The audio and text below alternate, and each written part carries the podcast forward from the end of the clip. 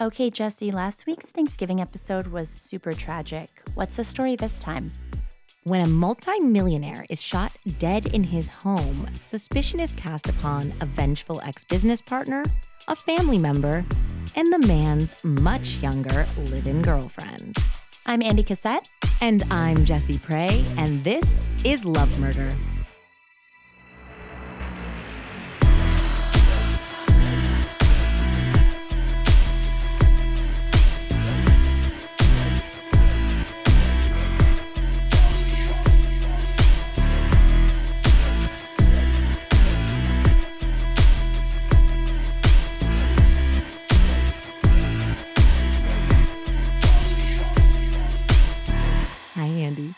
Jesse.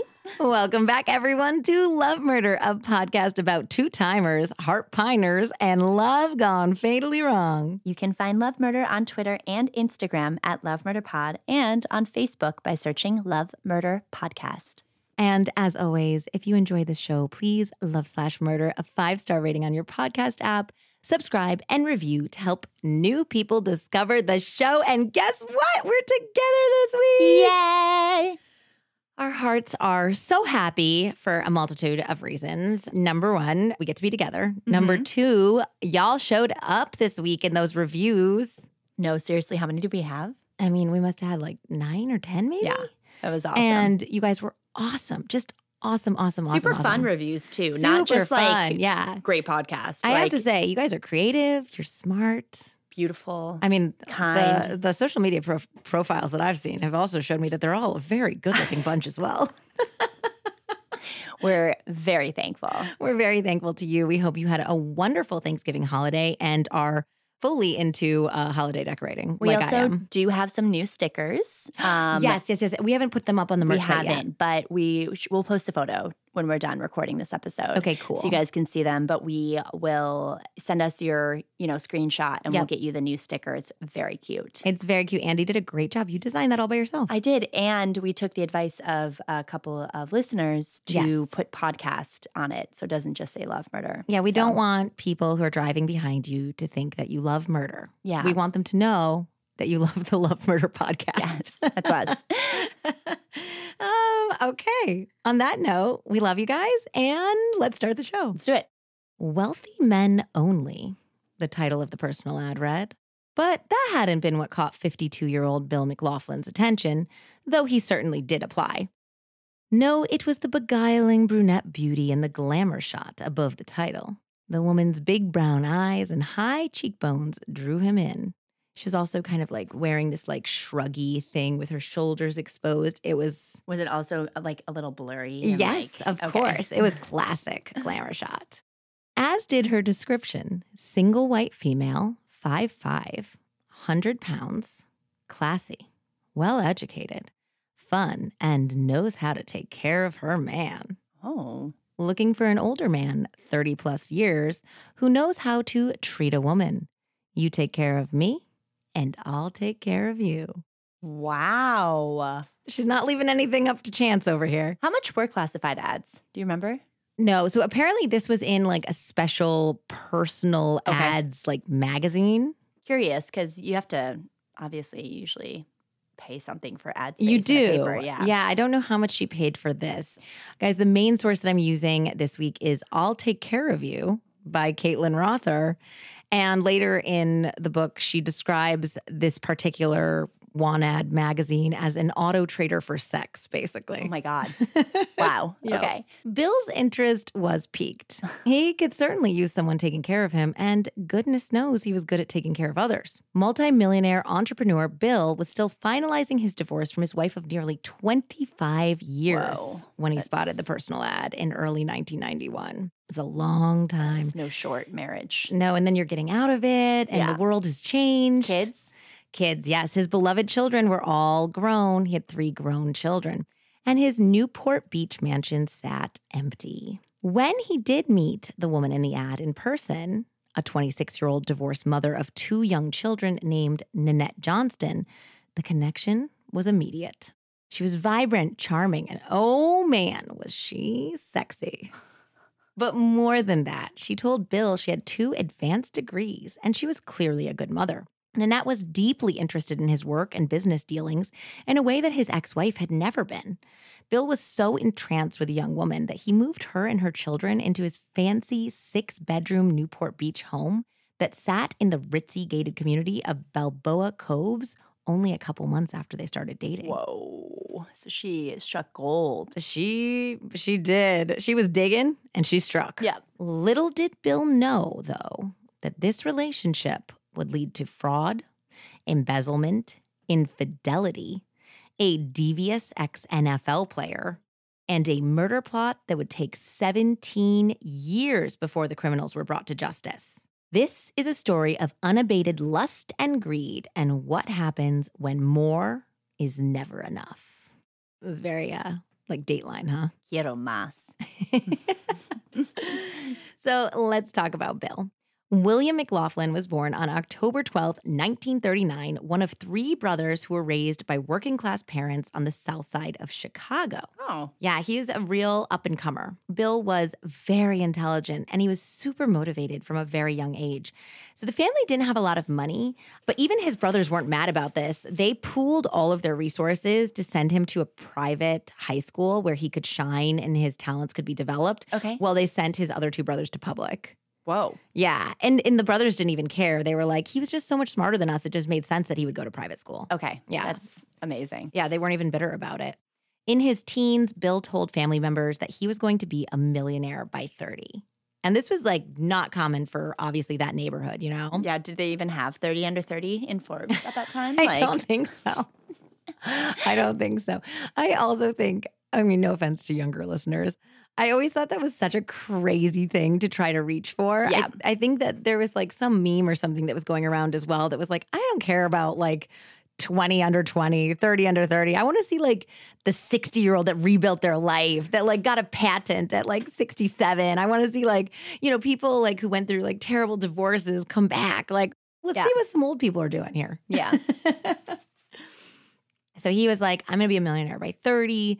After high school, he went into the US Marine Corps where he served in the Korean War. Whoa. Yeah, and he developed an athletic discipline there that would keep him trim and active into his middle age. Okay. He always seemed like somebody who was very disciplined. Okay. After several years in the military, Bill enrolled at Loyola Marymount University in LA, the first in his family to ever attend college. Wow. There, he would meet some lifelong friends who described Bill as screaming smart and a lover of jazz music, as well as a proficient jazz musician in his own right who played clarinet and sax. No way. Yes, he's very Clarinet. well-rounded.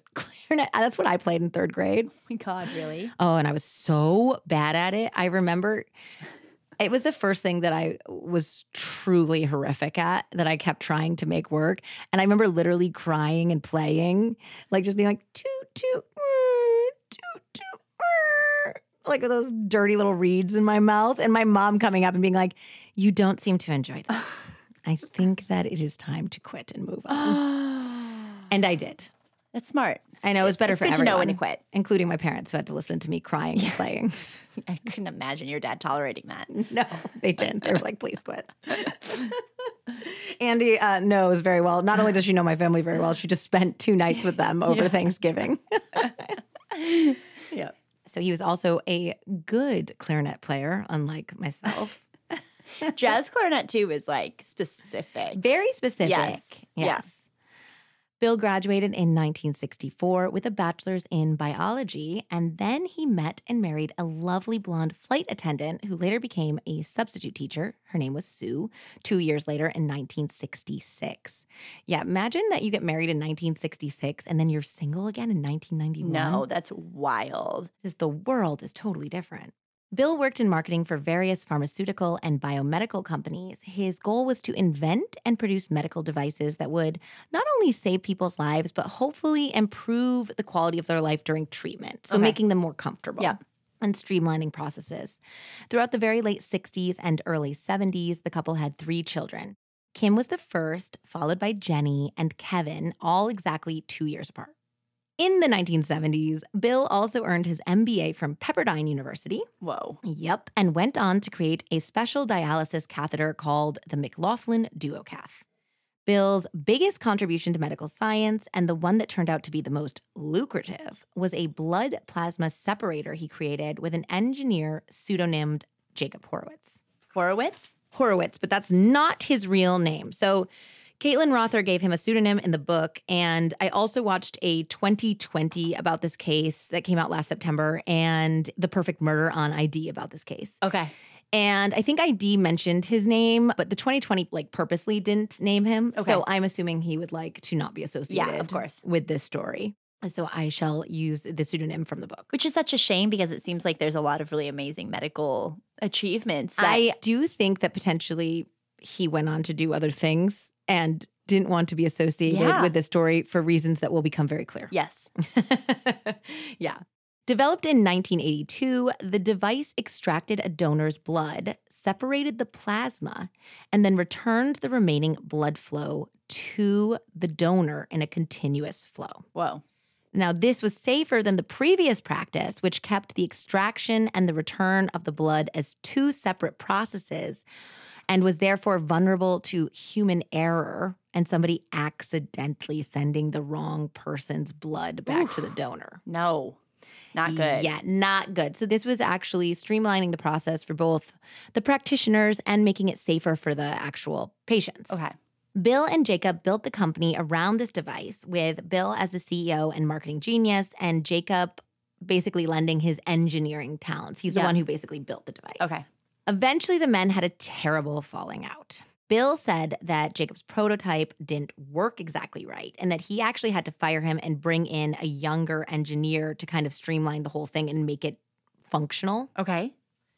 Jacob claimed that he had built the device completely himself and like he had basically kicked him out at the last minute on purpose to kick him off the patent and claim all the money and prestige for himself essentially. Whoa. Okay. So there's he said he said basically here. Lawsuits were exchanged, but the battle really heated up when Bill sold the company for millions of dollars and the promise of tens of millions of dollars in royalties for however long in the future, maybe forever. Okay. The two men would remain in litigation for almost the next decade. Whoa. Yeah. So this was pretty hostile. While Bill's fortunes grew, so did his lifestyle. He purchased the Balboa Coves house, which was described by former DA Matt Murphy as several thousand square feet and six bedrooms. And this is where he and Sue would predominantly raise their three children. So I zillowed Balboa Coves on the canal, Yeah, yeah. which is where they lived at the time. And I found a four bedroom with a measly 2,600 square foot compared to several hundred thousand, several thousand rather. And it was going for $7.5 million. Yeah. That little area is insane. Have you been over yeah. there? I used to work with a couple of boutiques over there and it's wild. Really, really wealthy, huh? Yes. Yeah. It's not, you don't fuck around. It's, And it's beautiful and everyone drives like little carts around and it's like, it's, Yes. And this was a very, like a big gated community, very safe. yeah. Everybody's rich. Yeah. So that's crazy. So I can't even imagine what his actual house would be worth today if this smaller house is seven point five million. yeah. No, a lot. The family also had homes in Las Vegas and Hawaii.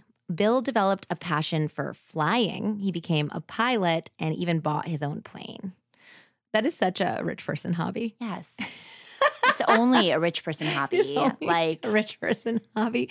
there's ah. so many people who probably want to get their pilot's license who can't like even think about it. I, that's I always hate it when there's like hobbies and sports that only wealthy people can play. I think it's so unfair. I was trying to think of like wealthy people hobbies, and it's like golf, equestrian, you know, like Equestrian, fancy horseback yes, riding. which that I think makes me most angry because it's just like it's horseback riding and like gathering horses should be just like part of uh, It should be land. accessible Yes, for it should be everyone. accessible Yeah. to everyone, and it's just not. Well, I think people can get their pilot's license. They just don't get to buy a plane. Yeah, but then you have to like rent or charter a plane. Yeah, that's also not cheap. No. You're right. You're correct. Yes. So anyway, he did do this and it Which was good on him. It was. I mean, you if you make that amount of money, you know, he's a self-made man, he could spend it how he likes. Yes, totally. Yes. I'm just saying that there should be a route for people who don't have the funds to You know, Andy's over here and she's like, "You know what? People, I'm not going to give them food. I'm not going to give them insurance. I'm going to give them horseback riding and pilot's licenses." woman of the people. I also want them to have food. Yes, I know. I'm just kidding. So yeah, yeah, yeah. He got his pilot's license. His kids loved it. One of their fondest memories was that one day he was just like, "Okay, kids, like pile in the plane," and he took them for a ride over the Grand Canyon. Also, like terrifying though. also terrifying. I, I, don't- I don't know. Private planes and um, people who get their pilot's license, they shouldn't scare me because th- that's how like commercial pilots also learn, but it's always so terrifying to me. Yeah, so he was a really, really good dad. All of his kids said that despite his long hours working and the wealth that he accumulated, he was a very hands on father and that he put family first no matter what. Family first. Absolutely. They just adored their dad. And he helped his wife, Sue, launch the children into college and into their respective careers with pride. But when youngest Kevin left for college, Sue and Bill realized that they had little in common anymore. Okay. Their daughters described it as a classic empty nester divorce, that they had kind of put everything into their kids and had stopped caring or communicating with each other Okay. super super duper sad so sue was the one who ultimately decided to divorce and she moved permanently to the hawaii house which she was ultimately awarded in the split they had houses in hawaii and las vegas so yeah bill like he he wasn't acting like a very good husband at the time that they split obviously if people are happy they don't divorce clearly but he was really depressed about this Okay. his daughter said that he would have preferred to work on the marriage and she was out. And I, I heard some like conflicting reports that like, you know, maybe he was like drinking too much before even the divorce. I, I didn't know if it was before or after, or, like whatever. But you know, I, I think that there was obviously w- when you're in a divorce, it takes two to tango. And also, women like pre plan and like prepare themselves for things so much in the future. So she could have been thinking about this for years. Before well, also uh, what I have found, and I don't mean to stereotype based on gender, but what I've seen myself is that I feel like women try, try, try in the relationship. Yeah. Like during the relationship, they're always working on communication. Yeah. They're always trying to get the person to pay attention to them. Yeah. And then they get to a point and they're like, I tried for years. Yeah. I'm, I'm done. I'm out. spent. I am emotionally done with this. Yep. And they move on really well. They move into a new relationship potentially. They Yeah. move on. They're happy. And the guy who has not worked on the relationship the entire time that the woman was is all of a sudden like, where did you go? What Yeah. happened? I You thought everything left. was fine. You just left. You didn't really talk to me about this. Exactly. And it's like, uh, Exactly. And then they're like super messed up after it um, when the woman's like, nope, I did all my emotional work in the Mm-hmm. Yeah. relationship. Yeah. So I think that was potentially one of these situations. So afterwards, he was really lonely. All of his kids are already grown. And I think he was lonely about that too. He loved raising his Yeah. kids. And then now his wife is gone too. So Lonely Bill turned to the Lonely Hearts column, AKA the personal ads, to find a companion for love, sex, and more. And hey, it wouldn't hurt if she was a much younger looker. Well, that's exactly what he found in Nanette Johnston. Nanette told Bill that she wrote business plans for a living and also occasionally worked in sales. She was bright, he told a friend, and very, very sexy. Bill felt proud to go to work social events and business cocktail hours with Nanette on his arm. To his cousin Barbara, he said that the appeal of Nanette was that she was interesting and interested, as well as being a beautiful young mother, and he genuinely loved her kids. So I think there was that aspect, like why Yeah. the kids moved in so soon after they started dating, was that he wanted his house to be full of children Yes, sounds again. yeah. You know, he did uh, speak a little more crassly to his brother about the relationship. He said that Nanette was an incredible piece of ass and phenomenal in bed. Amazing. An incredible piece of ass. An incredible piece of ass. That's my scientific evaluation. Yes. So no one really blinked when she moved in so soon. That's another thing I feel like a lot of times when men divorce or their even if their wife dies, a lot of times they move on very quickly. Yeah. Sweeping gender generalizations here, guys, on Love Murder today. So she moved in very, very quickly. It was within like two or three months. Okay. I mean, that's that's quick. That is quick. But for some From reason, meeting though, not from divorcing. No, from meeting. But I think actually when they were getting together, he was still finalizing the divorce. They had been separated for some time, but he had a lot of assets. So obviously it takes a long time for people to divorce when there's a lot of money yeah. at hand. Yeah. So I think it, during this meeting time, and even when she's moving in, I think that they were still finalizing their divorce, but the marriage had effectively been Yeah. over for they a while. They were both. Yeah. They were over it.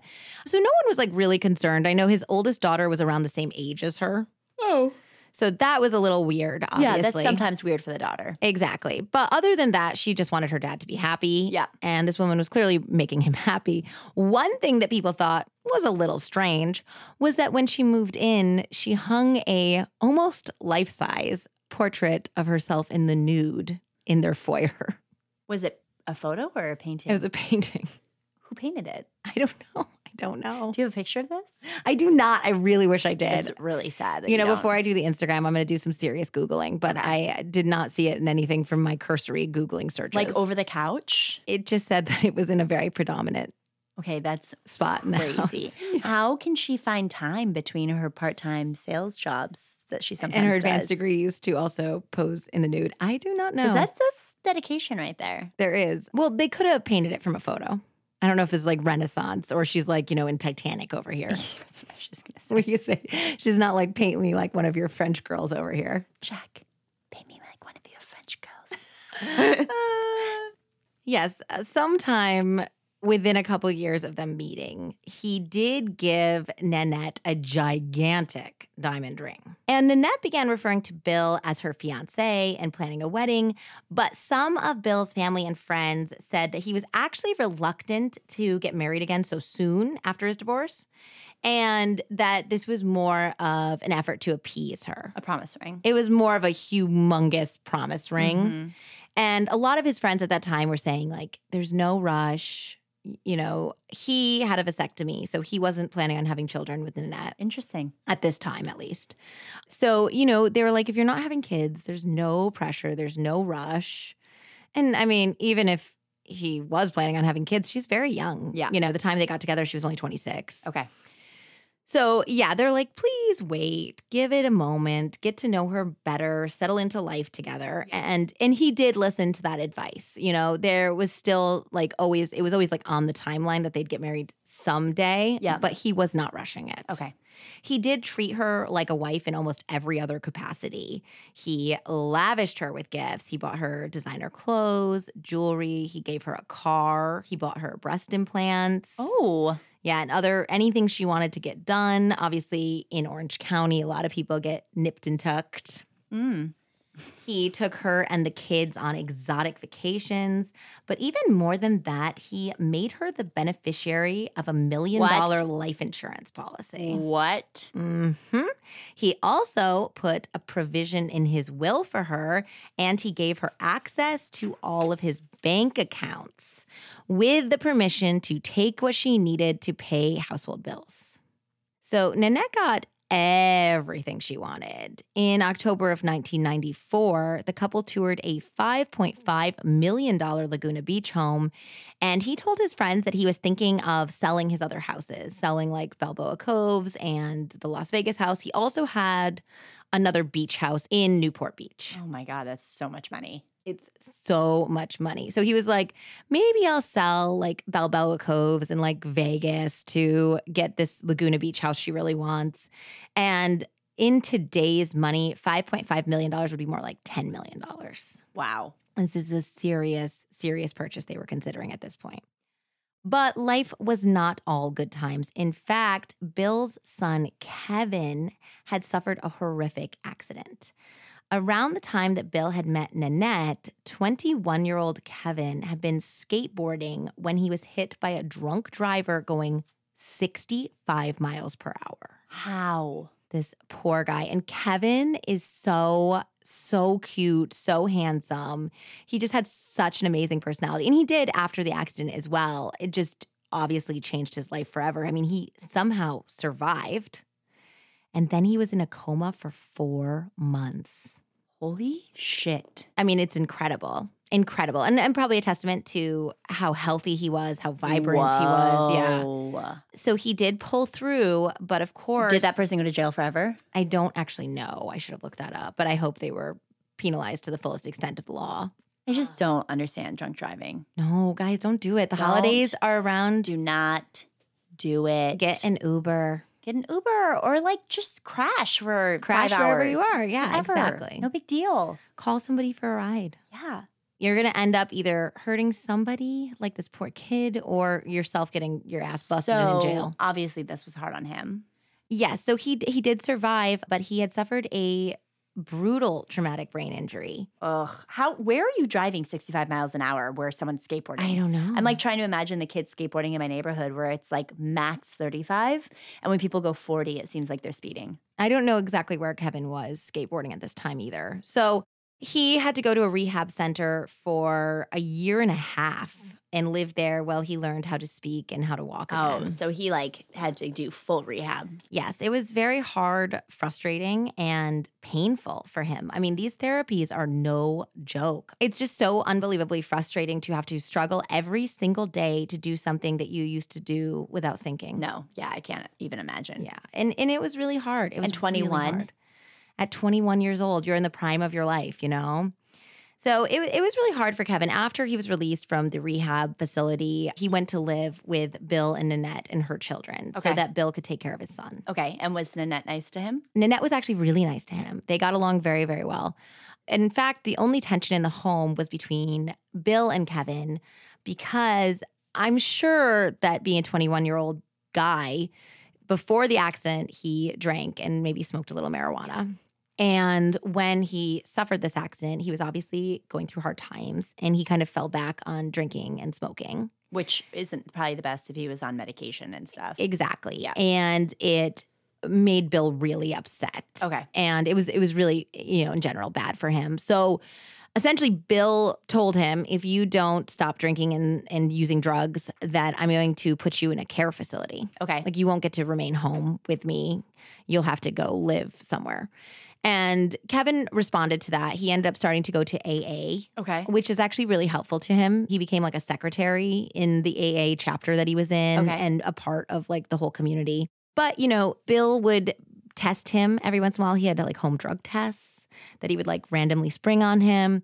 So, you know, as much as Kevin was really thankful to his father, he was also a little frustrated because he's a grown man who, you know, has to be drug tested and his dad's forcing him to go to AA. So there was a little tension there, but there was also a lot of love between them. Okay.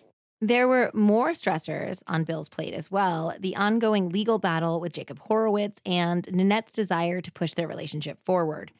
In June 1994, Kevin and his girlfriend were at a dinner with the couple when Nanette began to badger Bill about reversing his vasectomy. What? I yeah. mean, that's why guys get vasectomies, though, because you can reverse it. You can't reverse it for women. Yeah. So basically, they noticed that it was obviously a conversation that this couple had had several times if they're arguing about it in a restaurant in front of Bill's son. Bill's son and his girlfriend. Yes. I guess there was like a baby at the next table, and she's like, okay, when are you going to actually reverse your vasectomy so we can do this? And he's like, How old are her kids? Her kids were, I think, somewhere in the neighborhood of four and six at this point. Shit. and a- then That's a lot to take on then. and then they got a little older. Obviously, they they were together for a few years. Yeah. So basically, there's that. I mean, this poor guy, he's like 55 in 94. He's got three grown kids. He's taking care of two young Yeah. kids, like with love in his heart. I feel like that'd be enough. Yeah. I'd be like, thank you for, you know, helping me raise these children. yeah, but she obviously wants more. She wants that. What do you call it, Andy? The bag. Is it the bag? Is that what it's called when you when you get a Sealing the rich, bag. rich man's baby? Yeah. A rich a rich man's baby. A rich man. you seal a rich man's baby, you get the bag. yeah. Sealing Yeah. the bag. she was going to she's going to try to seal that bag. So in October of 1994, Bill finally closed the chapter on the years long litigation with Horowitz Ugh. That had ended up costing both parties hundreds of thousands of dollars. Yeah, I can't even imagine. The arbiter ruled in Bill's favor. So apparently, the parent company that had bought their company had been putting half of the royalties into a holding account. So essentially, like if the litigation went the other way, that they would have that like saved for Horowitz. Okay. So Bill had been essentially getting half of what he was due. So they ruled that Bill was to be given $9 million, like right from the, the get go. And more than that, even the next $18 million would be given to Bill and the parent company before Horowitz got another cent. Whoa. Yeah, it was a huge victory, though Horowitz later said that it wasn't like he still had gotten some of his royalties apparently in this litigation. And he also said that he was appealing right Okay. away, of course. He's like, I'm not going to lay down without a fight here. With the money coming in, Nanette and Bill toured even fancier mansions and geared up for a joyous holiday season. On Thursday, December 15th, Nanette took her children to her son Christopher's soccer game. Kevin had decided not to attend his usual Thursday night AA meeting that night, and he had a nice dinner with Bill instead. After dinner, Kevin retired to his upstairs bedroom to listen to Bad Religion and Megadeth on his Walkman. While Bill settled into his usual perch at the dining room table to do paperwork and enjoy a nightcap. A little after 9 p.m. that night, Kevin was startled by a series of thundering gunshots from downstairs. He heard them in a very specific pattern. It was two shots, a pause, two shots, pause, two shots. And then their golden retriever started barking like crazy. Kevin jumped off his bed and hobbled down two flights of stairs just about as fast as he could. But it did still take him at least a full minute, if not more, to get downstairs because of his So- injury. Yeah, that's so quick though. Yeah, he was going as fast as he possibly could. When he did get down to the kitchen, he discovered his father shot multiple times. He was lying on the ground in his robe and slippers with blood pooling in the kitchen tiles beneath him. He did not see any evidence of a gun, and there was no shooter there. Okay. So Kevin grabbed the phone and he frantically dialed 911. Unfortunately, due to his slurred speech, the 911 operator could not understand him. Okay, but don't they still send someone? They did eventually. It's just Okay. it's really heartbreaking to listen to the 911 call. Did you listen to it? So it's on the 20/20 and the Perfect Okay. Murder. So it's like snippets of it were on both shows that I watched and oh, it, it, devastating? it's devastating because he's so upset. yeah, And his sister said too that like when he gets upset, it's harder for him to speak too. of course. And not only just the brain injury, he had a tracheotomy okay, for four months while he was in the coma. So he had a lot of scar tissue in his throat from that procedure. So it was it was both of those things combined to make it very difficult for him to speak. Yeah. And he is basically begging them, saying, My father's been shot, my dad's been shot. And they're like, Your dog's been shot? Like, what's going on? You know, and Oh he my is God. like in tears, basically, trying to get somebody. yeah, no, I he- could not listen to that. no, it was it was terrible. And he doesn't know whether his father's alive or dead. He thinks like if they get an ambulance there, there's a chance he could survive. Every second counts. So they shot him six times. six times. Holy shit! yeah. So luckily they do, just like you said, Andy. They do send I, somebody. yeah, I feel like if someone's calling nine one one and you can't understand them, like, what if they've already been shot? What if they've been Yeah. stabbed? Like, you have to Mhm. send someone to that address immediately. So they did send an ambulance and the police to the Balboa Coves address. And when they arrived, it was clear to them that Bill was already deceased. Whoa. So there was nothing that Kevin could have done. He tried his best and he did his best. And there was nothing that was going to save Bill, unfortunately. Okay. The autopsy revealed that Bill had been shot six times with nine millimeter federal Hydra-Shok bullets what to the are chest. those? They're deadly hollow point bullets. What? Yeah, and they had ripped through Bill's torso and heart, killing him almost instantly. Okay. The coroner said that at least two of the bullets, presumably the last two, were shot by only two feet away. So the killer got very close to him. Whoa. All the shots were fired from front to back, downward and to the left. Because Bill was just about 5'10, the coroner said that this indicated that the killer was taller. Okay. So Net's 5'5, so not her. Yeah. At the home's front door, the police found a silver key stuck in the lock. Okay. On further inspection, it appeared that the key had been recently cut at Ace Hardware. Another gold key was found on the doormat as if it had been dropped. Okay. And that one was determined to be a key that opened a pedestrian access gate that led to an asphalt path for biking, jogging, and walking. In 1994, the path led to a bridge that went over the Newport Channel and took the individual to Lido Marine Village, which had a cluster of nightclubs and restaurants. Okay. Only a few hundred yards away. Okay. The responding officers interviewed a traumatized Kevin and collected evidence, including Bill's own gun collection. Nanette came home after I was going to say, where is she? she was out shopping. So Shopping. shopping, yeah. So she came home around 10 p.m. I shop often until 10 p.m. at night. yeah. Never. Right until the mall was closed, essentially. Whatever. Yep. And she did seem surprised, obviously, that her fiance had been killed at their home. Uh, but she was very cold and calm.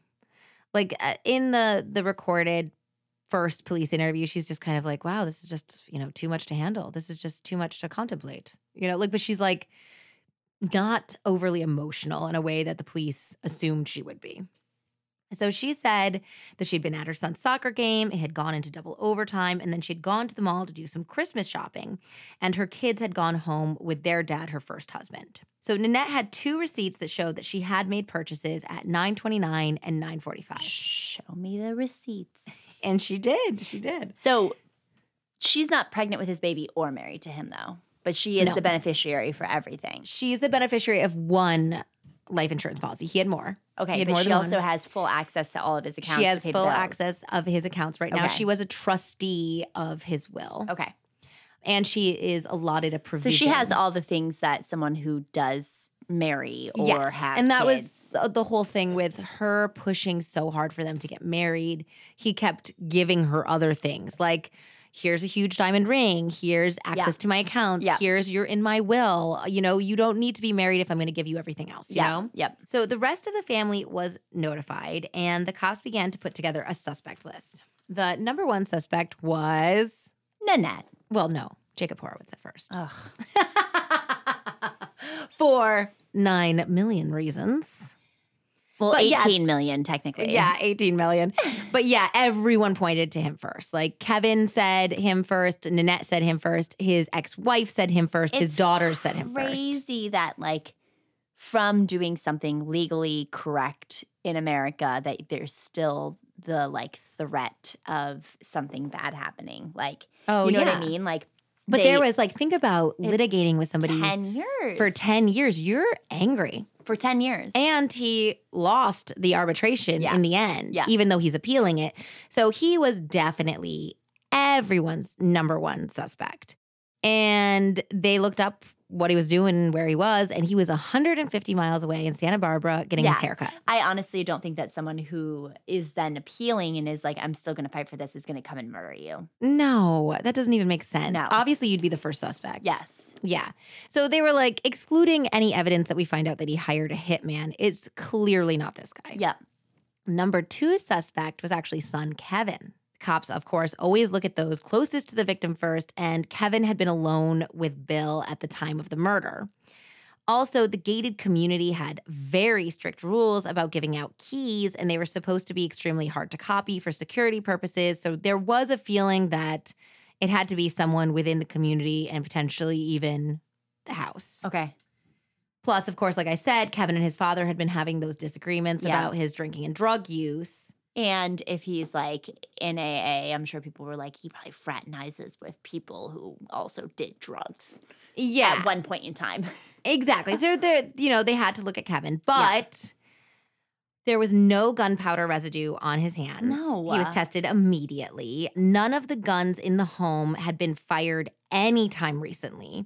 And if he was inside the house, he wouldn't have used or dropped a key at all on the doorstep. No. And know? he was obviously panicked when he called 911. One hundred percent. That was another piece of evidence that excluded him was that his nine one one call was so authentic Yeah. and so uh, just devastating, and he was so clearly just really upset at his father's death that it seemed it just did not seem- Impossible, yeah, yeah. it didn't make sense.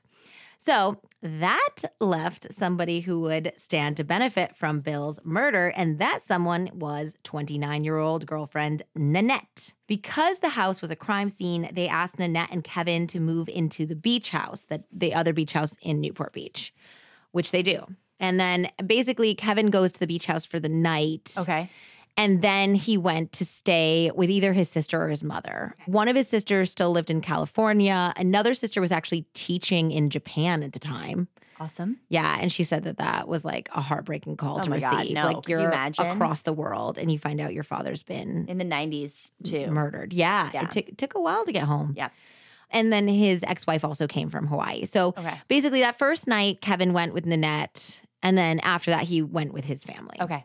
The investigators noted that Nanette at this point and at future dates did not seem worried about an intruder coming to get her or her children. At no point did she express how lucky she and the kids were to not be home at the time of the murder.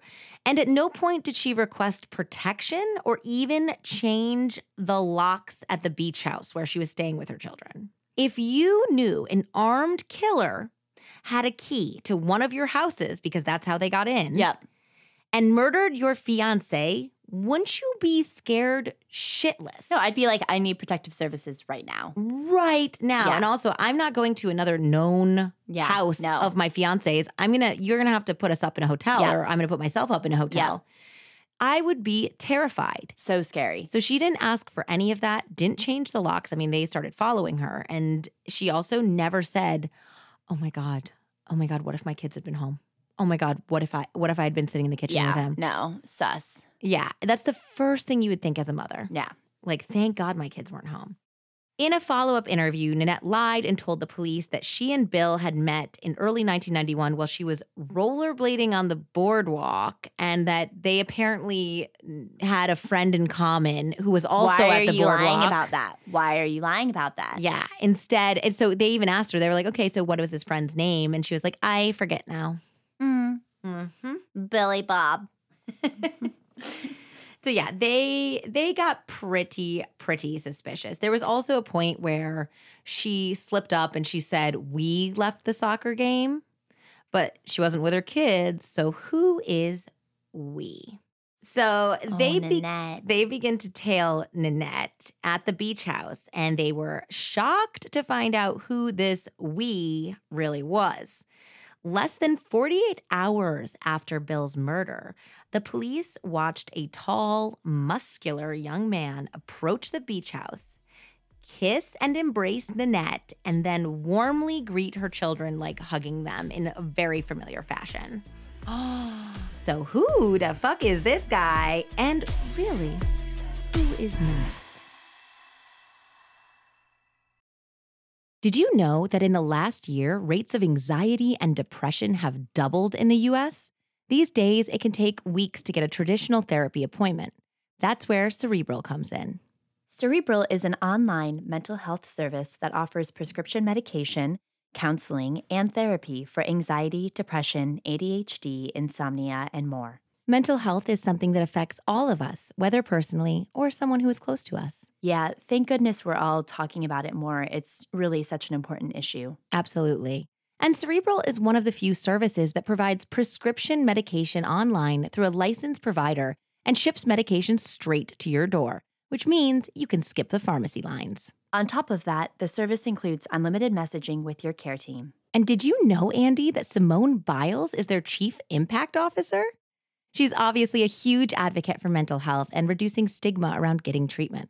Yep, it's pretty cool given how much choice she had. She felt Cerebral could offer her the best care that really understood what she was going through. Totally. Andy, I'm excited to share that our listeners can receive 65% off their first month of medication management and care counseling at getcerebral.com slash lovemurder. Go to cerebral.com slash lovemurder for 65% off your first month. That's just a total of $30 to get started. Join Cerebral today on their mission to make quality mental health care accessible and affordable for all. Okay, Andy, we discuss a lot of gritty details on this podcast, but you know what's not talked about enough? Poop. Yes, that's P O O P. Look at us shattering stigmas over here. Truth is, we could all probably be doing it better. Fact two out of three Americans live with digestive discomfort, bloating, prolonged fullness, and poop issues. Enter Seed. Andy, I am a huge gut health nerd. It's something we've spent a ton of time in our house learning about, and something I think the whole world will learn a lot more about in the years to come. Absolutely. And one thing that's super clear not all probiotics are created equal. Seeds Daily Synbiotic is a broad spectrum two in one probiotic plus prebiotic that supports benefits in and beyond the gut, including gastrointestinal function, skin health, heart health, gut immune function, gut barrier integrity, and micronutrient synthesis of vitamins B9 and B12. Many see improvements in digestion within 24 to 48 hours, which can include bowel movement regularity and ease bloating. Start a new healthy habit today.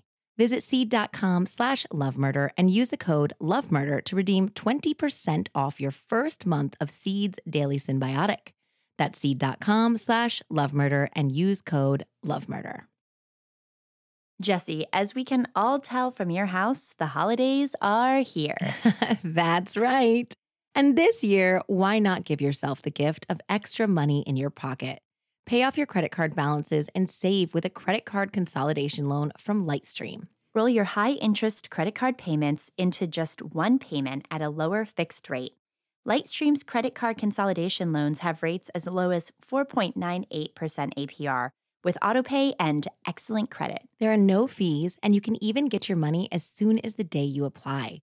Lightstream believes that people with good credit deserve a better loan experience, and that's exactly what they deliver. Just for our listeners, apply now and get a special interest rate discount and save even more.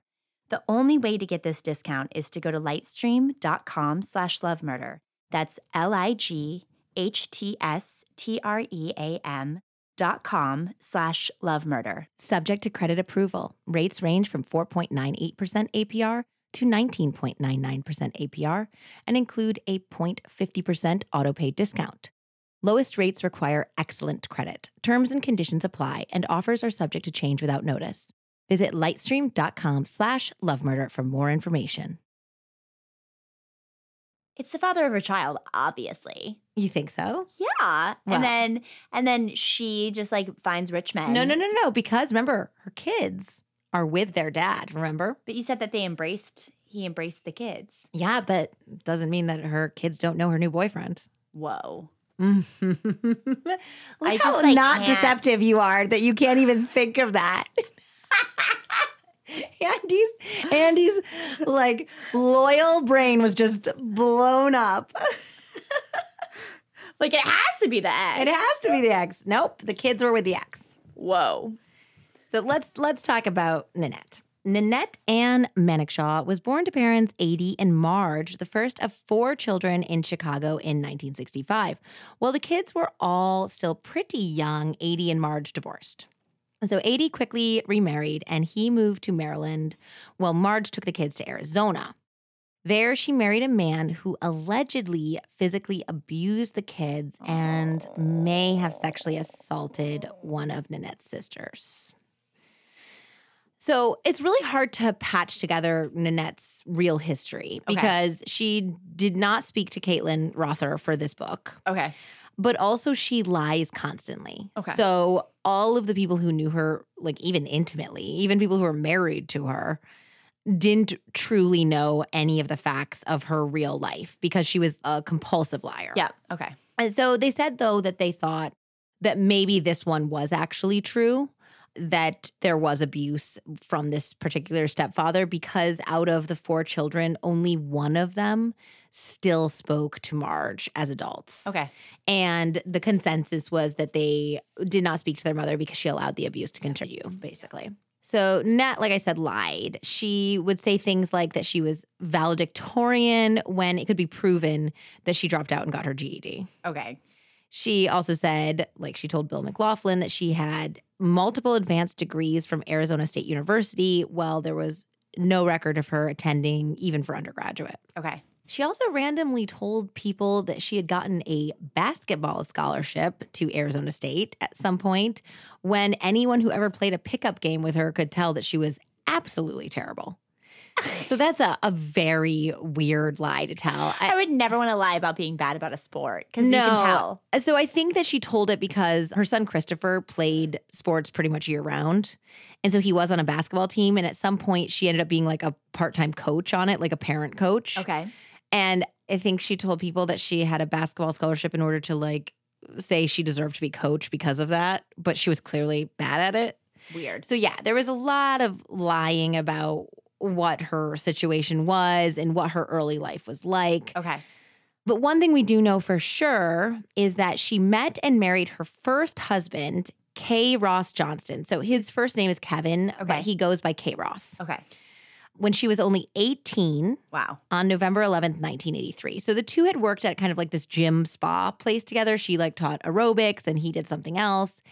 And they met and married very quickly. They were both at this point kind of religious. So I don't know if it was like a waiting for marriage type thing and that's Okay. why they got married so fast. But they Or got them both lying about waiting for marriage. yeah. Knowing Nanette, I don't know. She Yeah. could be lying about Yeah. anything. Yeah. So yeah, they fell in love. They got married really fast. They were both really young. Okay. And they worked in various sales jobs. They both started working at an electronics store and they moved into selling timeshares at some point. They expanded their family with baby Christopher in 1985 and little girl Lachelle in 1987. So photos show a petite, pretty brunette with short, dark hair who looked like a young, innocent teenager in love around the time she married K. Ross and had the kids. There's like a cute photo in the book. I'll see if I can put it on the Instagram where she's like in a pool with her two really little kids. Yeah. And she just looks so young and like natural and happy, just like a beautiful young mother. Okay. But soon, K. Ross said that she changed. She went from like this kind of like modest, happy young mother into wanting more materially. Obviously, they're both young, they're both like trying to make ends meet. And she just wanted like fancier clothes, she wanted fancier cars, she For wanted what? a bigger house, you know? And he was having a hard time keeping up with her demands. And she also changed her appearance at that point. Like, like I said, her her looks at that point were like short, dark hair, almost like a kind of has like a Jamie Lee Curtis thing going Cute. on. Okay. Yeah. But then she grew out her hair, dyed it blonde, and she went from wearing like mostly like modest like mom outfits to skin tight mini skirts and Okay. dresses. So he's like, whoa, this is a change. Like all Yeah. of a sudden you want all this stuff. You are dressing completely different. Yeah. And, you know, she had a great body and, you know, he loved his wife. So he's like, fine, cool. But it became Who's it for? Yeah, exactly. It became a problem when she decided she couldn't get what she wanted from K Ross, so she was going to get it from some other men. So K Ross's first tip off that she was cheating was so insane. He was walking down the street and saw his wife's business card on the hood of a luxury BMW like convertible. That is so wild. So, no, it gets more. He walked over and there was a note on her business card that said, You caught my eye. If you're not married, meet me at this club tonight. And she like wrote Nanette. So, yeah, he Did was. he go to the club? no, no, no. He brought the card home to Okay. her and confronted her. Are on the club? Yeah. I'm sure like she thought he was she was going to leave him with the kids, you know? It's crazy.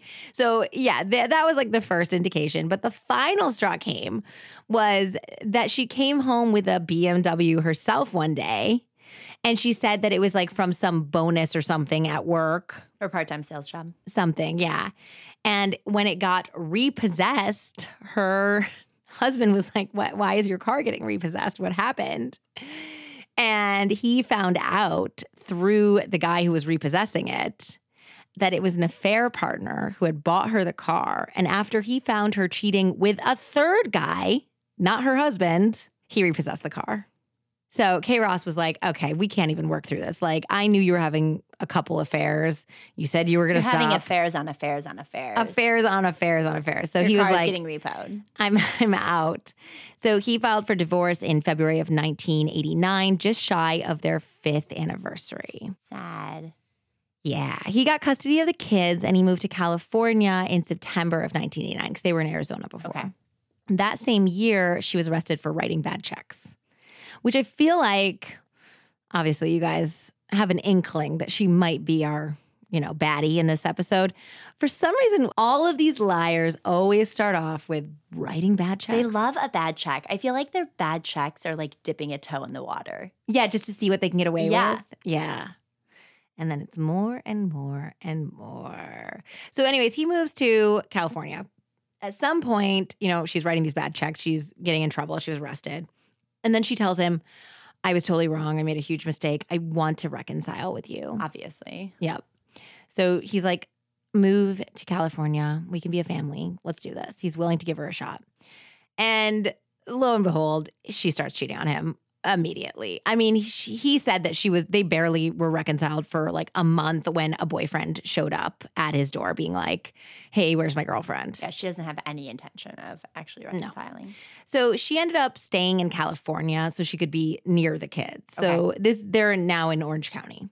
And she ended up moving on to a tall, handsome bouncer named Tom Reynolds. And she, man, she duped this guy. So I don't know if there was a guy between the guy who showed up on K Ross's doorstep, must have been this guy.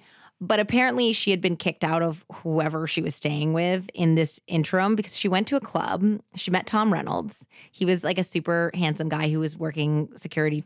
And basically, she totally flirted with him all night, was like, let's get a drink when you're out. And he took her home for a one night stand. And she basically just moved in. What? Yeah, like he brought her home, and then you know she kept being sexual with him, and, and he's like, okay, stay another night. She's like, all right, and then like by the end of a couple weeks, she was like, oh, this is silly. Why don't I just move in? He didn't realize that she didn't actually have a place to live, so she just sexed her way into That's amazing. an apartment essentially. Whoa. So they get into a relationship. And he he wasn't a super wealthy guy, but apparently he was a really good gambler. So they started going to Las Vegas together, and they were always VIP because he would spend a lot of money but win a lot of money. yeah, yeah, yeah, yeah, yeah. So they But they just care if you spend a lot of money. yeah, they don't care. You're Yeah. spending a lot of money. But apparently he counted on Nanette to transfer funds to him. There wasn't obviously you didn't have like a, an app on your phone that you could like transfer money Yeah. easily. So sometimes he'd stay playing in Las Vegas and he would like be like, "Hey Nanette, can you go to my bank and transfer these funds for me?" Or like take the actual cash winnings and deposit them in my account. Okay. You know, when you go back to California. And she ended up stealing from him or racking up credit card debt into the hundred thousand dollar range. Shit. And they were only together for a few months. So in January 1991, the final straw came for Tom Reynolds when he discovered that not only had she been taking all of his money, he also discovered that she was advertising herself in something called the Singles Connection, which, like I said, was described as the auto trader for sex. So he finds this like under her bed or something. Like she had tried to hide it, but she had a copy of the magazine. But she also had sent the photo to someone to paint a portrait of it. Yes. yes, he came in here. He burst into the room, and Leonardo DiCaprio was painting her. No, but yeah, so he finds the singles ad that she has put up. And he's like, What the fuck? You're living with me and you're advertising for wealthy men? Are you insane? And she didn't even feel bad about it. Like, she didn't say anything like, Oh my God, I'm so sorry or anything. She was like, You are so stupid. You didn't even know what was going on. Why would I even stay with somebody who can't even tell that I'm cheating on them? That was She's her like reaction. gaslighting the fuck out of him. Yeah, she's like, "Wow, you're a dummy. I don't want to be with you anyways. You just found out. Ugh, I already have a You're fucking house." so smart. yeah, she she basically said to him, she's like, "I already have another apartment lined up. I don't need you. Bye." So he was pissed, obviously. And then in a classic move, she tried to steal a bunch of his shit as she was moving out, and when he intervened, first of all, the first thing she did was like he was trying to get her to not take his TV. And he was like, I'm going to call the police and I'm going to tell them that you're stealing my TV. And she threw it on the ground and smashed it in the driveway. And then there was other things So that it must have not been that big if she threw it on the ground. well, she just kind of dropped it. It was one of those big ones. Just dropped it like screen side first onto the pavement. And then when they got into uh, another fight about what she was taking, she like beat herself up, called the cops, and was like, "He beat me." That and he was arrested. So fucked. I hate that. I know. So yeah, so around this time was when she met Bill. Whoa. So her life was this buck wild when she met Bill. Yeah, this was she might have been I don't know who she was living with or if she was living by herself for a little while because she met this was that altercation happened in January of 1991 and she met Bill in 1991, January of 1991. So she met him around this exact same time. Whoa. So obviously the relationship with Bill progressed. And during, you know, 1994, she was trying to get Bill to reverse his vasectomy. And she was also telling everyone that they were engaged. But while she was doing that, she was also slipping the ring off of her finger when she went to the gym so she could engage in several affairs with hot bodied young men. Hot bodied young gym men. Exactly. Gym rats. So none of these sexcapades amounted to much until she met former NFL player Eric Naposki, and the two began dating at the beginning of 1994. Well, dating, but she's with someone else. yes. So just like sleeping together and Yeah. having an affair. So Eric Naposki was the muscled man that the cops spotted with Nanette two days after Bill's murder. Eric had moved to Orange County after a failed marriage and a lackluster pro sports career. He was born in 1966, so he's like just a, a little more than a year younger than Nanette, and of course, nearly 30 years younger than her fiance. Yep. He grew up in the Bronx and Tuckahoe, New York, with his single mother, Ronnie, and later a stepfather who adopted him. We stopped in Tuckahoe on the way up here. I know, it's always so funny. Yeah. Tuckahoe. It's we that was where we like pulled off the exit and Dan was like, I wonder how many times they have to change because teens probably write an F at the beginning. and he was like, I bet they're changing Yeah. because it was spray painted out the T. And he was like, Yeah, and he it, at the exit and he was like, I bet they have to do that like every month. I really, I bet they do. I Yeah. didn't even think of that. Yeah. It's so true. So, yeah, so that's where he predominantly grew up. And then he had a stepfather who later adopted him. Eric was very gifted athletically, and he grew into an absolutely huge guy. He was like built like a fridge. He stood 6'2 and he was about 240 pounds for most of his career. At some point, I think he got up to 260. Eric had dark hair and dark eyes ringed with a fringe of dark lashes that made him look like he was wearing mascara. You'll see these like he's got like somewhat of a baby face. Even when he's older, later on, his eyes are still like his eyelashes are really insane. So he has like his big baby eyes.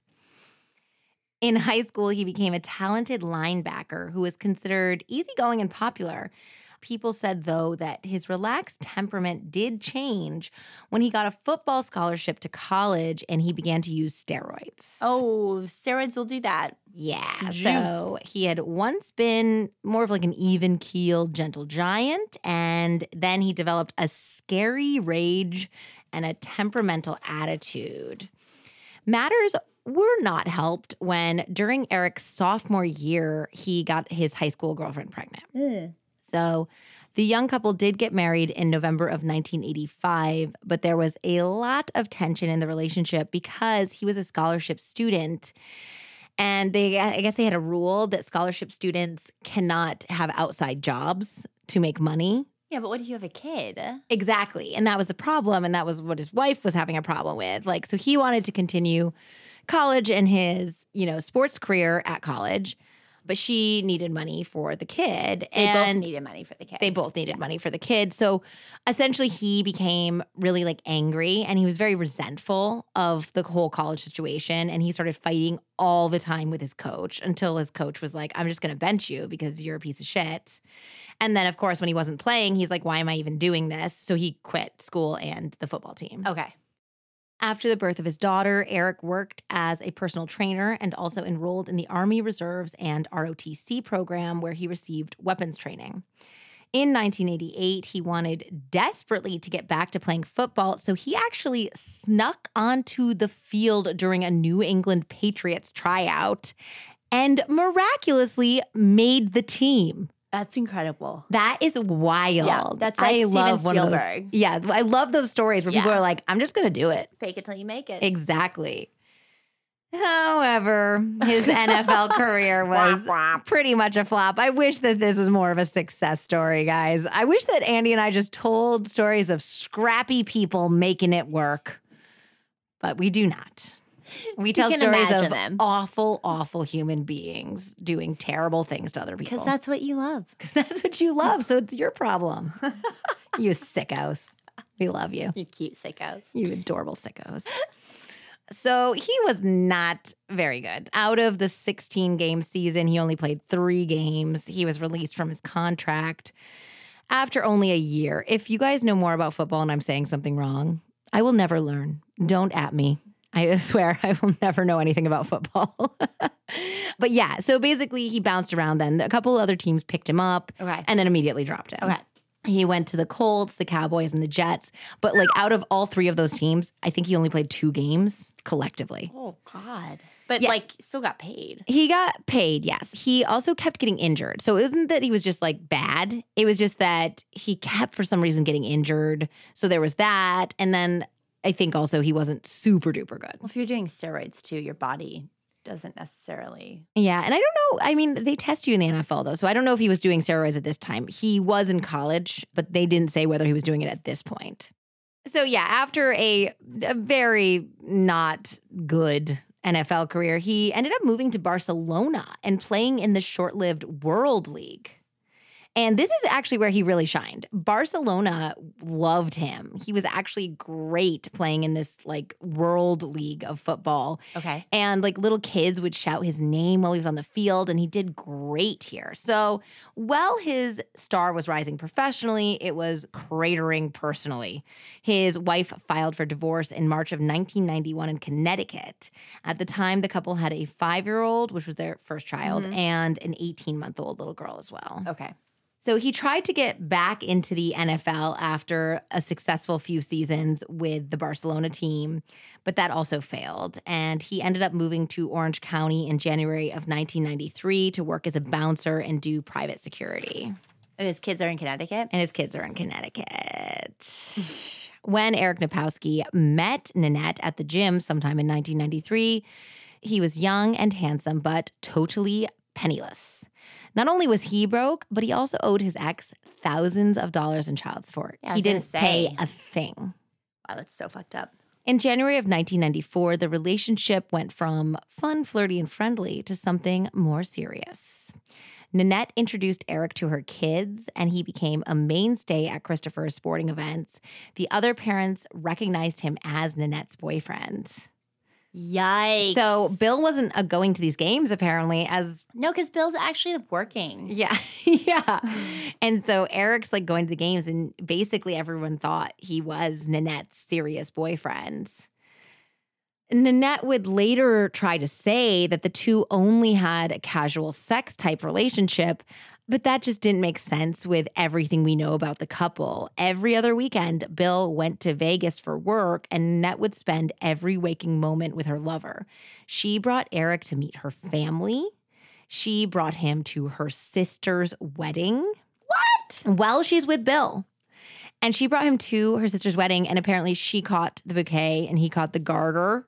And they did the whole like he put the garter on her thing in front of the whole wedding. Oh my God. Yep. She took him to a family reunion. Eric, in turn, introduced her to his family on an East Coast trip where the two flew into New York City. Oh my God. She also treated Eric to a Jamaican cruise on Bill's dime, telling Bill that she was taking her grandmother. Not a girlfriend, just her grandmother. Her, she said she needs this trip, you know, it'd be so nice for her. It's her like dying wish to have a nice trip with me. And she takes her six foot two, 240 pound ex NFL lover. Wow. In the summer and the fall of 94, while Nanette was touring really fancy mansions with Bill, she was also looking at houses with Eric, these more in the $900,000 Oh, range. yeah, casual. Hmm, though. This guy has no money and he owes his ex wife thousands and thousands of dollars. Not good. She also is not working at this point. She said to people that she gave up her sales career because Bill wanted her home. Career. Yeah. Uh, It's, I mean, I don't even know if she was actually working when she met him. I think you when you first said it, you said sometimes sales. Yes, it was what she told him at least. Yeah. So she told people that she had to quit her job to be with Bill. So she's not working. This guy has no money. So what are they doing looking at $900,000 houses? there's like a 20/20 later, and she's like, I just, you know, ever since I was young, I just like looking at real estate. I don't know what that like. She was trying to say like it wasn't like anything about her planning a life with this guy that she just loved randomly looking at real I estate. too love looking at houses on the weekend with a bunch of other people who are also competitively chasing that house. yeah. Come on. So yeah. I mean, at this point, you would think that Eric had to know he was the other guy, right? Like Yeah. he can't see his girlfriend Yeah. most of the week. But no. He did know about Bill, but Nanette told him that Bill was a mentor and a business partner to her. For her sometimes sales jobs. Yes, that he cut her in on special investments and he was like teaching her how to, I don't know, be a business person apparently. Wow. And that he was like a father to her. And that he knew that she was, you know, having a hard time whenever they had moved in and he had this big empty house. And so he let her live with him and her kids to give them a nice place to live. And he was like in Vegas most of the time anyway. So that's what she tells him. Wow. Oh, and he he believed it. He absolutely everyone said later on that they believe he absolutely believed this line. Okay. So during the summer of 1994, Eric befriended a woman named Suzanne Kogar who lived in his apartment complex in Tustin, California.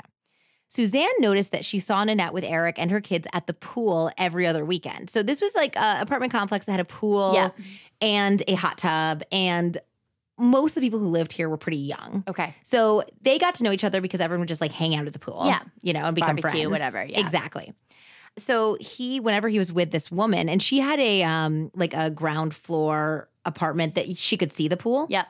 So she would see them from her house. And he never like brought it up. And he kind of had a thing for her a little bit too. I guess they like made out one time. Okay. But she's like, What's up with your girlfriend? And he was just kind of like weird about it. He's like, Oh, you know, we don't see each other all the time. Like, we're trying to figure things out, like whether we're totally on or we're not, you know? But eventually that changed. Uh, like, so the first time she asked him was like in the summer. Okay. By November of 1994, he did confess to Suzanne that he was in love with Nanette Okay. and that he wanted to marry her. But he also said that she lived with her older male business partner. Okay.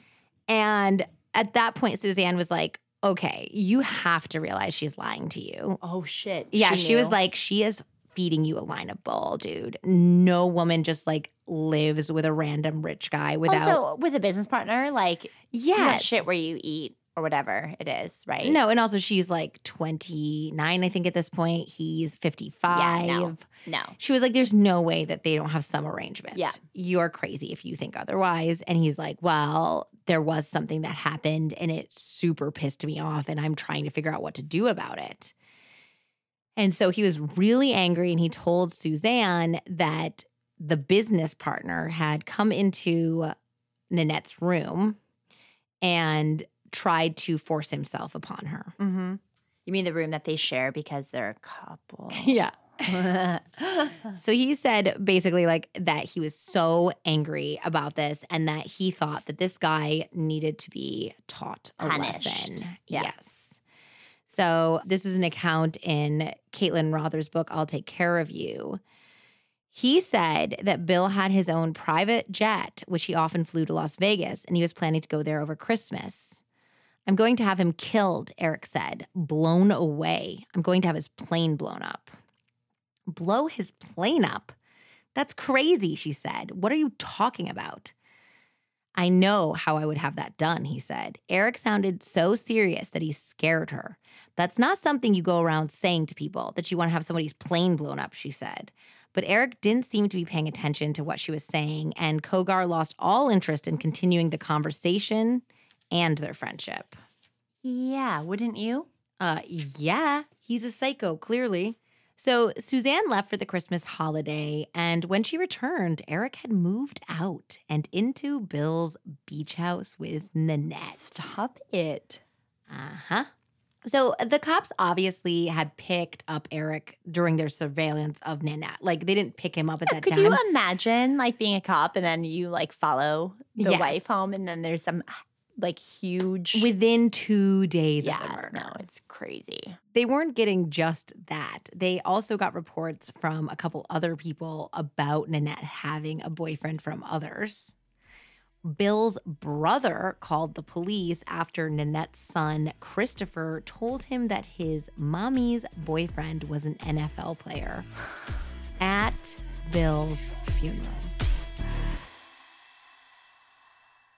With HelloFresh, you get fresh, pre portioned ingredients and seasonal recipes delivered right to your doorstep. Skip trips to the grocery store and count on HelloFresh to make home cooking easy, fun, and affordable. That's why it's America's number one meal kit. The holidays can be hectic, but HelloFresh keeps things simple with recipes that cut back on meal prep and cleanup so you can spend less time in the kitchen and more quality time with friends and family. HelloFresh offers 50 menu and market items to choose from every week, including vegetarian, calorie smart, and gourmet options, providing plenty of variety. Ingredients travel from the farm to your door within a week, so you get the convenience without skimping on the quality. Plus, skip trips to the grocery store and avoid the long holiday lines. HelloFresh meals are ready in about 30 minutes or less. Plus, with their quick and easy meals, 20 minute recipes, or low prep and easy cleanup options, you can get the food on the table quicker so that you can spend more holiday time with loved ones. Recipes like balsamic and fig beef tenderloin or pecan crusted salmon make holiday meals feel special without the high cost of dining out or delivery. Or go for a cozy comfort food choice like chicken sausage and sweet potato soup for a cold winter night. Jesse, I love that your refrigerator is absolutely stocked with HelloFresh meals. It's going to make our visit so stress free and keep us healthy at the same time. Absolutely. Especially around the holidays, it's so important to have convenient, healthy alternatives to takeout or time consuming meal planning and prep. Go to HelloFresh.com slash lovemurder14 and use code lovemurder14 for up to 14 free meals and three free gifts. That's HelloFresh.com slash lovemurder14 and use code lovemurder14 for up to 14 free meals and three free gifts. When it comes to true crime podcasts, Generation Why is a pioneer. If you're obsessed with crime mysteries and unsolved murder cases, this show has it all. Hosts Aaron and Justin cover cases from all angles. They break down theories, dive deep into forensic evidence, and discuss their opinions on the most perplexing of cases. In one recent episode, you'll hear the unusual case of Michelle Nyrider. In 2017, in Corning, New York, Sergeant John McDivitt conducted a welfare check at Nyrider's house. Through the glass of the front door, he could see the silhouette of a woman and knew something terrible had happened. Inside the home, he found Nyrider dead. At first glance, it was easy to assume that she had taken her own life. But when it became clear that this wasn't an open and shut case, the first person suspected was Nyrider's ex husband. Though he seemed to have an alibi, some questions remained, and this whodunit case takes some highly unexpected turns. Jesse, I think it's fair to say at this point we're connoisseurs of the true crime genre, and that's why I can confidently say that I think you all will love this podcast. Yeah, I mean, they are a mainstay and a legend in this industry for a reason. They're really, really good. Listen to the Generation Why podcast on Apple Podcasts, Amazon Music, or you can listen ad free by joining Wondery Plus in the Wondery app. Oh my God. Oh my God, it's not funny. It's not funny because this little kid is like, My mommy's boyfriend is an NFL player. Well, he's burying his brother, who he thought was this woman's fiance. So, yeah. Also, Nanette's ex, Kay Ross, had been interviewed by the police, and he revealed that Nanette had called him the day after the murder and asked him to not tell the police about Eric in general, but especially not to tell them that he had been at Christopher's game that day. Luckily for the police, Eric had an outstanding warrant for failure to appear on a traffic violation. Of course, he did. Of course. So they had a legal excuse to pull him over and bring him in for Yep, questioning. yep. In a search of the car, they found a notebook that outlined Eric's plan to buy Nanette a $2,500 engagement ring with what money, brah? You have kids to take care of. Yeah, send it to your kids. Thank you very much. And much more incriminating than that, in the notebook, he had written down Bill's license plate. I was going to say, what floor plans of the kitchen? Like, So Eric totally changed his story about the nature of his relationship with Nanette throughout the interview. First, he said they were just friends. Then he admitted they were in a casual relationship. But by the end of the interview, he said that she was somebody he could see himself marrying someday. Okay. He claimed he didn't know Bill and had never been to the Balboa Coves house. He said that he and Nanette had been at a soccer game together that night, but then they left hurriedly because he thought he had an early meeting at work at 8 p.m. at the Thunderbird nightclub, which is where he worked as a bouncer. Okay.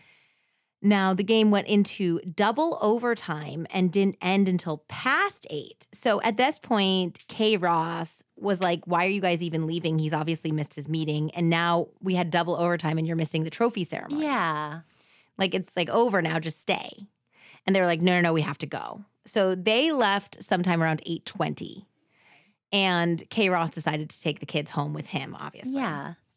So Eric said that Annette dropped him off at his place in Tustin, and then she went on to go to the mall, which we know she did because of her receipts. I go to the mall at 8:20 p.m. as well. He said that he changed clothes, drove by a friend's house, but didn't stop because the lights were out at his house. Then he received a page from work and he stopped at a Denny's to call the club. And he said that this was like on a payphone around 850-ish before arriving at the club sometime before like 930-ish. Okay. Nobody knows. Like he said he was there at like around 9ish. Other people were like, I guess maybe I don't really remember seeing him until like 930-ish. So Okay. somewhere between 9 and 9:30 he arrived at work. okay. And Kevin called 911 at 911. Oh. Yeah. Important detail. Yes. Eric was combative and he was rude in the interrogation. The only time he displayed any surprise or vulnerability was when the police revealed that Nanette had actually been engaged to Bill, that she was most certainly not his mentee or business partner, and definitely not like a daughter to him. Mentee. Investigators said that he seemed genuinely shocked and was still kind of like, no, I think you guys got it wrong. Like he was trying to convince them that they had it wrong about their relationship. Oh. So they asked him about firearms that he owned, and he listed off a bunch and then chatted about where they were. But right at the end of the interview, after a long time had passed since they'd been talking about the firearms, he's like, Oh, yeah, I also, uh, you know, a little while ago, I got a Beretta, but I don't know where that is. And they're like, Huh. Because a Beretta is exactly the type of nine millimeter we think was used in the commission of this murder. And so he ends up lying about this Beretta over and over again. Like, Pulled out the Beretta. everyone actually wants you to sing more, so I'm really glad you did. You know what Thank that's from? No. R. Kelly's Out of the Closet. Ugh, you sang R. Kelly on another song, and I think people liked it, so I'm glad you brought it back. But he's a terrible person, and I'm glad I never liked his music. I pulled out the Beretta. that's what he says. Okay, so yeah. So first he says, I sold it to a friend or I gave it to a friend. That mm-hmm. friend's like, no, he gave me a 380. And like tried to convince the guy to say that like the gun had been stolen from him. And the friend was like, no, you never gave me a Beretta. You gave me a 380. And also it wasn't stolen. I'm not going to say that. And then he tried to say that he sent it to his father because his father needed protection for some reason. And his father was like, no, I don't have this gun. So they kept figuring out that he was lying, obviously. And then finally, when he had no more lies left inside him, he's like, I don't know. And they're like, That's the best you can do? I don't know. And he's like, Yeah, I don't know where that gun is. I don't know. So obviously, he's guilty. I mean, they're like, clearly, this guy is guilty. So they also interviewed Nanette again now that they have her confirmed affair partner. And she did cop to a sexual relationship with Eric. She told the police that she and Bill had a discreet, open relationship where they were both able to do what they wanted as long as they didn't embarrass one another. It's easy to speak for the victim when they're dead. Exactly. Bill's friends and family were like, okay, that is total bullshit. He was completely monogamous. And also, if he had found out that his much younger fiance slash girlfriend, who he was really paying all of this money for, was cheating on him, he would have thrown her out on her ass. Everybody said this. Yeah. He would not have tolerated this behavior. So this was a lie. Soon it became very apparent, though, that infidelity wasn't the only naughty thing that Nanette was up to. It seems like $1 million life insurance policy, a $150,000 provision in Bill's will, the Infiniti car that she got to keep and the beach house that she was living in. He had put a provision in his will that she got to live there for a year rent free. Okay. So all of that While he was alive. no after he died. Oh. So he basically said in the will, like, if I die, she's not cast out into the streets. She gets uh, to live in the beach house for a year rent free after my death. Okay. So all of this was not good enough for Nanette because she had been embezzling from Bill for months. Bill's daughters had discovered the theft when they went through his bank accounts after the murder. yeah. And they As saw that Nanette had written herself a $250,000 check the day before Bill died and cashed it in four days after his murder. So Nanette had started by stealing a few thousand dollars here and there by writing checks to herself. Yeah. Because she loves that. Yep. Back in February, which was coincidentally the same time that she started getting serious with Eric. And the amounts had gradually grown. Eventually, it could be proven that Nanette forged Bill's signature on several checks totaling just over $500,000. Okay. I would have thought it would have been more. No, but that's only the ones they could definitively Okay. prove. There are some that she could argue, her attorneys could argue, were for household items or Yeah. things that he had given her permission to buy Okay. that she had some proof that there was some reason for this check being in her account. Okay. So I think she probably stole a lot more than that. And she was certainly spending a lot more money than that. Like she was still using his credit cards after his death. She bought three motorcycles for Eric for Christmas. Oh my God. Yep. So that's just the $500,000 is just the stuff that she had embezzled that they could clearly say that this was for no other reason Full other than to you to steal forging his signature. And I guess some of the signatures too were sketchy about like, was this his signature or not? Those were only the ones that they could prove. So Nanette was arrested for grand theft and forgery in April of 1995. Desperate to get his lover out of jail, Eric even begged his parents to put up their house as collateral for Nanette's bail. Wow. Yeah, and actually, one of Bill's daughters heard that this was happening and she called Eric's mother, Bill's daughter, and was like, Nanette is a con woman and now she's conning your son. Do not put your house up for collateral because if she jumps bail, and this woman will, you will lose your house for no reason. Yeah. Good. Yeah. And this poor mother, Ronnie, was just like, I mean, I met her once and she seemed nice. Now I don't know what to do. And they were like, do not put your house up. So yeah, he did not. Somehow she did eventually get bail. I think that they reduced it so she was able to pay at some point. So she's out for a little while, but she does ultimately go to jail for this. Okay. While she's in custody and while she's out on bail, they are doing everything they can to, you know, find more incriminating evidence and also maybe get her to talk, right? But it's just not happening. They're not finding any evidence that's considered a smoking gun. So, one new piece of evidence was that the owner of an Ace hardware store in Eric's neighborhood, literally like the next street over, positively identified Eric as a man who had come into the store and requested a copy of a key shortly before the murder. So they have oh that. God. So that's new evidence. But in general, beyond that, they have no murder weapon. They can't find Eric's Beretta. So they know he's being sketchy about it, but Yeah. they can't prove anything. Yep. They have no real forensic evidence tying Eric to the shooting, and they have no eyewitnesses. So everything is largely circumstantial. Yep. Nanette was briefly out of jail after making bail, like I said. And during that time, it seemed like her relationship with Eric petered out. Okay. So around that time, Eric paid a visit to Suzanne Kogar to tell her that the relationship was over. Now, this was the second visit that Eric had made to her. She later told authorities, and later, much later, so this is not happening in this time frame, Okay. That Eric had first stopped by only a few weeks after the murder when she didn't even know that Bill was dead or who Bill was. Okay. And he stopped by to ask specifically if anyone had come by from the police to interview her. Never a good sign. No. So she said no, of course. And he's like, Well, if they do, pretend you don't know me. Oh. And then when she asked what it was about, he said, Well, remember that guy that was, you know, my girlfriend's business partner and I wanted him killed? Well, he died. He was murdered.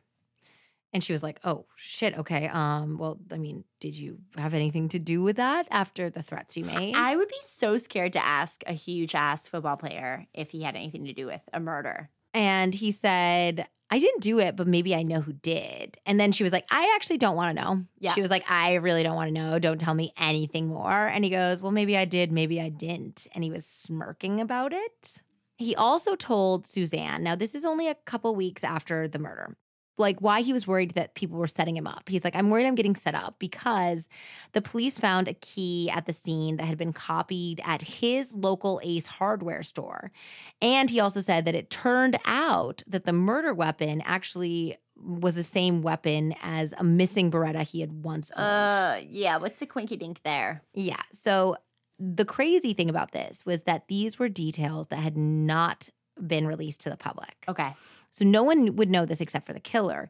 And in fact, at this exact time, the police had not actually talked to the Ace hardware store owner about identifying Eric. It was before. It was before. So now, of course, Suzanne doesn't know this. She didn't even know that this guy was dead.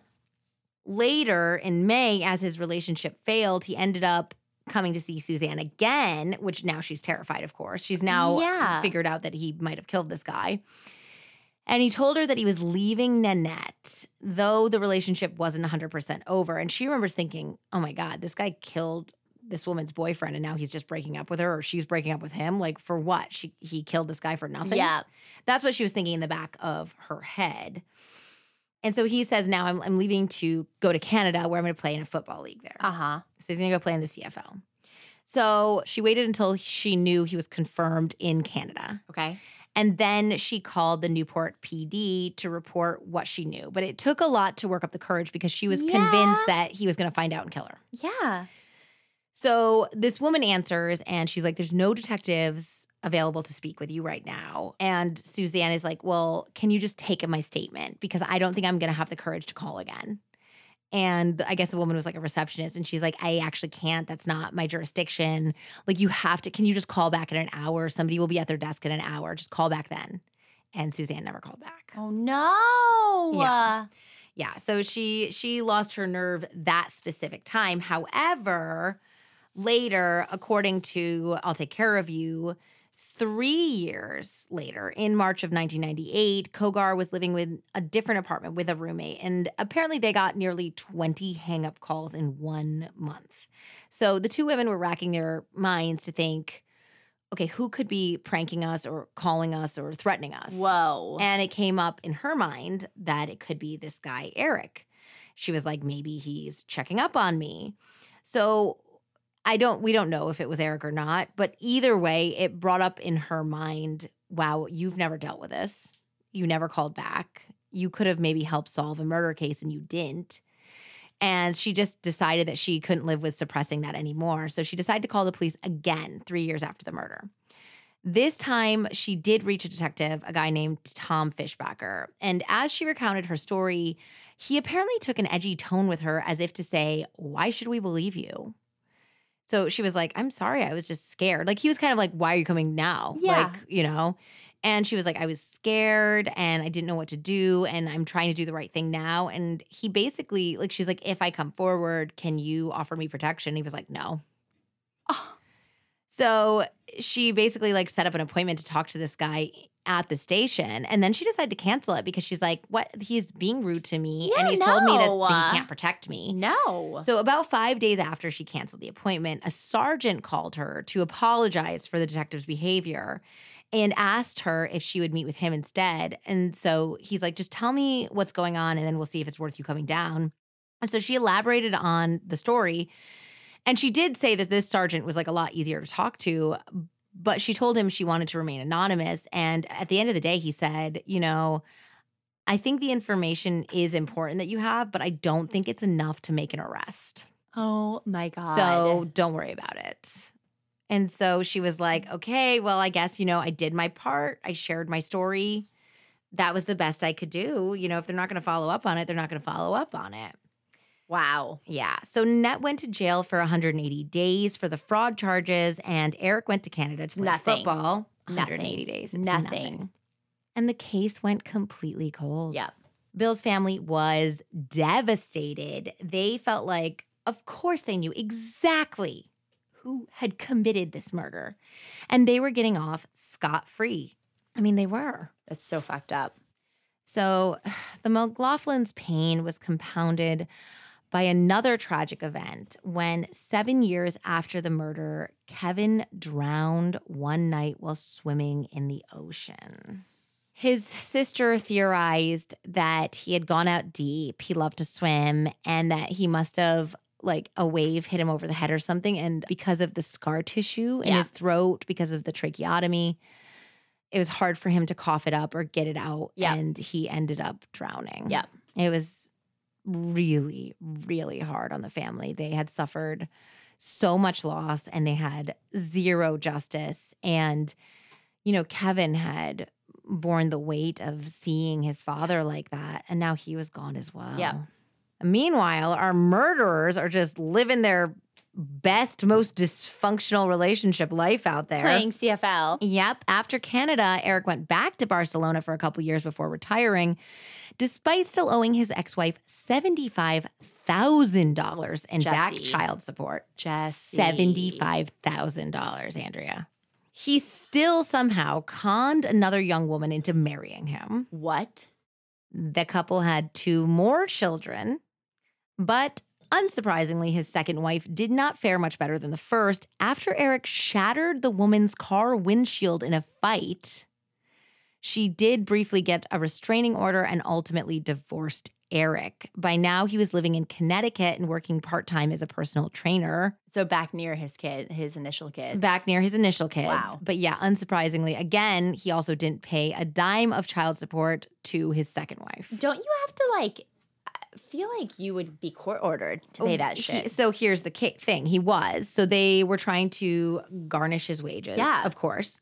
But he also had several bench warrants issued against him for like $5,000 bonds for failing to appear at court hearings about the child support. wow. So, yeah, somehow during all of this, he also still manages to convince yet another woman, a nice school teacher named What? Rosie, to marry him. What? Yes, poor Rosie. Oh my God. Yeah, and the engaged couple moved in together in the spring of 2009. Holy shit. Yeah. So that's 15 years after he murdered this oh guy. Oh my god. So going back to Nanette, she managed to hook another older rich guy when she was only four months out of jail in 1997 Oh my god. That's raw. by using her old tried and true method, the personal ads. Man, this broad would have loved some online dating, huh? Huge, would have killed it. Oh. Yes, but you're right. Correct. So this guy was 15 years older than her and a successful real estate developer named John Packard. The couple was engaged only six months after meeting, and they got married on Valentine's Day, roughly 10 months after they had met. Wow. Love murder, red flag. All over. So Nanette gave birth to a beautiful baby girl named JC in March of 2000. Also, if you guys watch the 20/20, her daughters Lachelle and JC are on it, and they are so beautiful. Really? Just gorgeous, way, way prettier than Nanette ever was. Like she has two beautiful daughters who are suffering greatly because of of this. this, yeah, yeah. we'll get into it later, but I just mentioned JC and they just were like really like two really like beautiful young women. Yeah, it's sad. I mean, it'd be sad if they weren't beautiful. They just happen to be beautiful. it's always sad. so she's born in March of 2000, but history repeated itself when Nanette began to step out on her older wealthy husband for a younger model. She met Billy McNeil in 2002. She was, I think, around 37 years old, and he was six years younger. So he's around 31. He was a finance guy for Pepsi, and he was in his final year of his MBA when he met Nanette. He, like she, was also married. The two got hot and heavy pretty quick, and Billy separated from his wife only one month after meeting Nanette. Shut the fuck up. She had some magic pussy shit. She really, really did. She really did. She told Billy a whole bunch of lies, including pretending that Bill McLaughlin's medical device had been invented by her. She said that she had like millions because of that invention. Oh. And her sometimes sales jobs also included inventing genius medical advances. Yes. And she also told him that her breasts were real. Oh. He said that even she had a oh. sticker on her mirror in her closet that said, Yes, they're real and they're fabulous. Oh my gosh. Yeah. One thing she failed to mention was that her fiance had been murdered and she had been suspected of it. She failed to mention that one to him. Uh huh. You leave that off the resume. Yeah. John Packard filed for divorce from Nanette in July of 2003. They had been married for roughly five years around that time, and JC was about three and a half. Nanette got married to Billy in August of 2006 and gave birth to their only child, Cruz, on December 19th, 2008.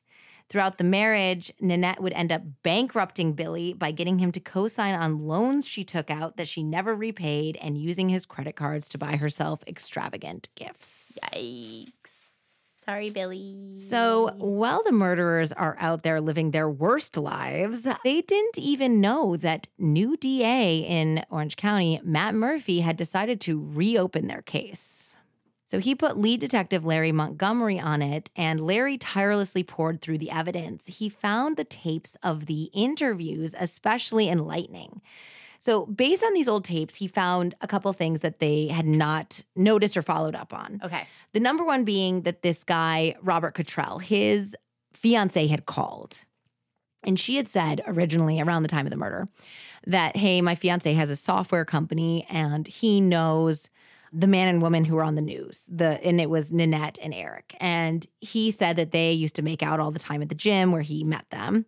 And also that Nanette wanted to invest in his software company and that she had started approaching him about investing around the fall of 1994 Okay. before he was murdered in December. Okay. And that they had a meeting, a serious meeting about it in November of that year.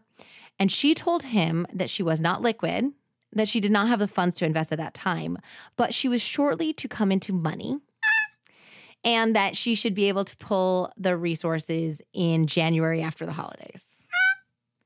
Yep. So uh, Larry Montgomery had to do some major police work to figure Of out who this was because yeah. I guess the woman who called didn't say his name in the original interview.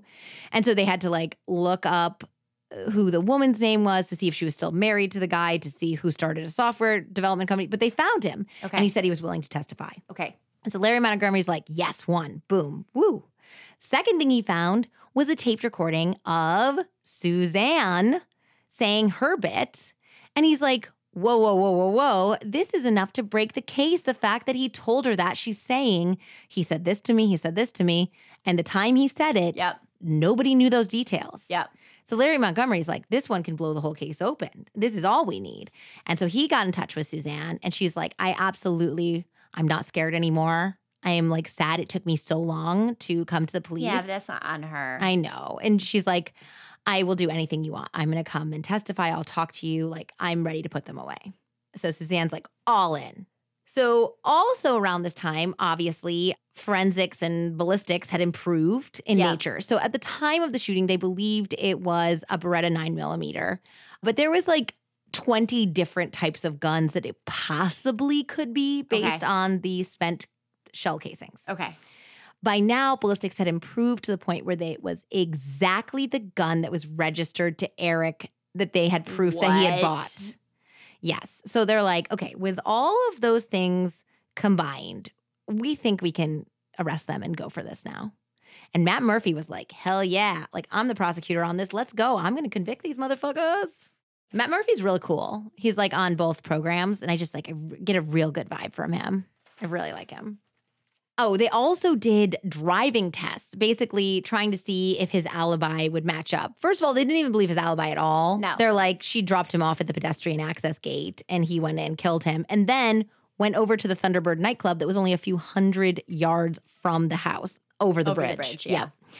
And so they didn't even believe that he had this alibi. But through doing driving tests, they also figured out that even if his alibi was correct, he still would have had time to do the murder. That's crazy. So they're like, we don't care about this. We have to arrest them at this point. So in May of 2009, both Nanette and Eric were ripped from the lives they had fraudulently built. Eric was arrested after leaving his fiance's house, Port Rosie, while continuing to neglect his four children and be a general loser. Yep. And Nanette was arrested at the home she shared with sucker number three, AKA husband number three, and her poor six month old baby. This baby was still breastfeeding too oh when they my God, arrested it's her. Fucked up. It's just, I feel But like six months is fine. Like I mean, it's fine in the end of the, the day, but can you imagine being Billy? You are finding out for the first time that your wife was involved in a murder. She's now arrested, and you're left with a traumatized, screaming six month old who has no idea why the only mother it's ever known and its only food source is gone. now. It was deeply traumatic for Billy and hopefully not the now child. You know, I'm sure that the child can't remember this, hopefully. Yeah. But like, you know, these things affect you even if you can't remember them, Yeah. you know? So yeah, this was a bad, bad, bad situation for Billy, who was completely blindsided. He had no idea that she had spent 180 days in jail for her fraud. He didn't even know anything about this relationship. So the plan was when they would arrest these two people at the same time on either coast was to do a race to see who would turn on each other first. Oh God. So they are working both angles. Yep. But neither of them flip. Really? They stuck to their story. I mean, I think that they really thought they could get away with it. And they would have had to admit their own guilt in some way with whatever story they spun, right? So instead, they both said, Nope, we're totally innocent. I don't know what you're talking about. You have no proof. We didn't do it. We're sticking to our story. So they're like, Well, whatever. We're going to trial anyway. You guys don't make it easy on yourself. It's fine. We don't care. We're still going to prosecute you. And at first, Billy, husband number three, did try to stick around. He- I mean, gosh, he was interviewed by the author of the book, Caitlin Rother, and he said that he was driving this six month old screaming and crying for hours to get to the prison. And then when he'd get there, obviously the baby can't touch his mother, they're through glass. Yeah. And so the baby would like freak out because he could see his mother but not touch her. And then also, you know, they're between six months and a year, more than that. They want to crawl, they want to move. And he's in a dirty prison and he doesn't want to put the baby on the ground to let the baby crawl around on the prison floor. So he's trying to keep the baby Happy, happy. yeah. And then he's putting the baby back in the car for another two to three hour drive. Jesus. Yeah. And he said with traffic, sometimes it was four hours. And how often do you do that? He was doing it once a week. Oh my God. Yeah. So he's like having a really hard time with this, but he's also having a hard time because he hires a defense attorney for Nanette. And the defense attorney is like, okay, let's get to the bottom of what is true about her backstory and prove that this couldn't happen, right? So they start talking about her backstory and they're going through the things that she told Billy. And one by one, there's it's a lie. It's a lie. It's a lie. It's a lie. He gets to the end of these meetings with her attorney and he realizes that the only real thing she ever told him was Her her, name, her, her blood type, her name, and her kids' names. Okay. She also lied to him about K. Ross. She said that he was physically abusive, that he had sexually assaulted her. He she had done that on purpose to keep the two husbands Yeah. from Apart, communicating. yeah. Yep. And she had even told Billy that K. Ross had molested Sh- Lachelle. That's not okay. Yep. And so when Billy found out that she had lied about all the stuff, he like very sensitively approached Lachelle and he's like, Look, I'm finding out a lot of stuff about your mom. And I'm really sorry if this brings up some bad memories, but is it true that your father molested you? And she was like, No. In fact, mom tried to convince me that he had, but I later realized that it absolutely hadn't happened. Oh she God, just was like talking me into it. Fucked. Billy also discovered that her second husband, John Packard, had been paying her $17,500 a month in child support and support in general. And she had told Billy that she was only getting 6500 So he had was been spending twelve hundred dollars a month or twelve thousand dollars a month. Yeah. And so they never commingled their finances. And she actually never took Billy's last name. But he was paying the mortgage, he was paying the bills, he was paying for all those extravagant dates and all of the designer clothes she wanted. And that's why he was going into bankruptcy with this. Well, she was sitting on $17,500 a month that she wasn't telling him about. So yeah, he is like, I am completely fed up with this woman when he finds all of this stuff out. He's like, I'm done with the lies and the debts. And the debt wasn't just financial, it was emotional. I mean, Yeah. watching your baby go through this Yeah. because his mother killed somebody Yeah. and was greedy, you're so angry, like watching your child cry, Yeah. you know? So he's like, screw this. And he filed for divorce from Nanette, won full custody of Cruz, of Good. course. And they were totally legally divorced even before she went to trial. Good. So, speaking of trial, Eric's trial was first in June of 2011, and it became a media sensation because of the millionaire NFL player and sexy con woman love triangle angle. Obviously. Obviously, Matt Murphy said that Eric's motivations were greed and jealousy. He was a broke, deadbeat dad with a washed up football career. Yikes. No lies detected there.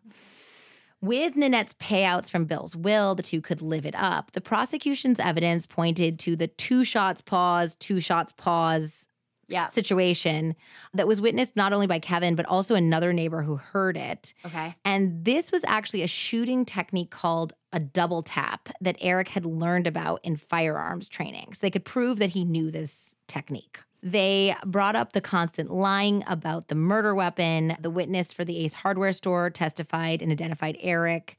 And of course, Suzanne Kogar testified to the threats Eric had made, the details he had shared, and the maybe I did, maybe I didn't smirk. The defense tried to create reasonable doubt by throwing the blame on two of the other known suspects. In a depraved move, they tried to say that it was Kevin. Are you for real? Yeah. So that was just gross. And then, of course, they also said it also could have been Nanette. So they weren't really like giving you a full scenario. They're like, well, could have been this guy, could have been her. Could have been. Could have been. Reasonable doubt. They argued that why they thought it was somebody who was close to Bill was that the killer had gotten within two feet of Bill at some point, and they argued that only a person he had trusted could have gotten that close to him without like him screaming or alerting somebody. Yeah, unless he was already dead.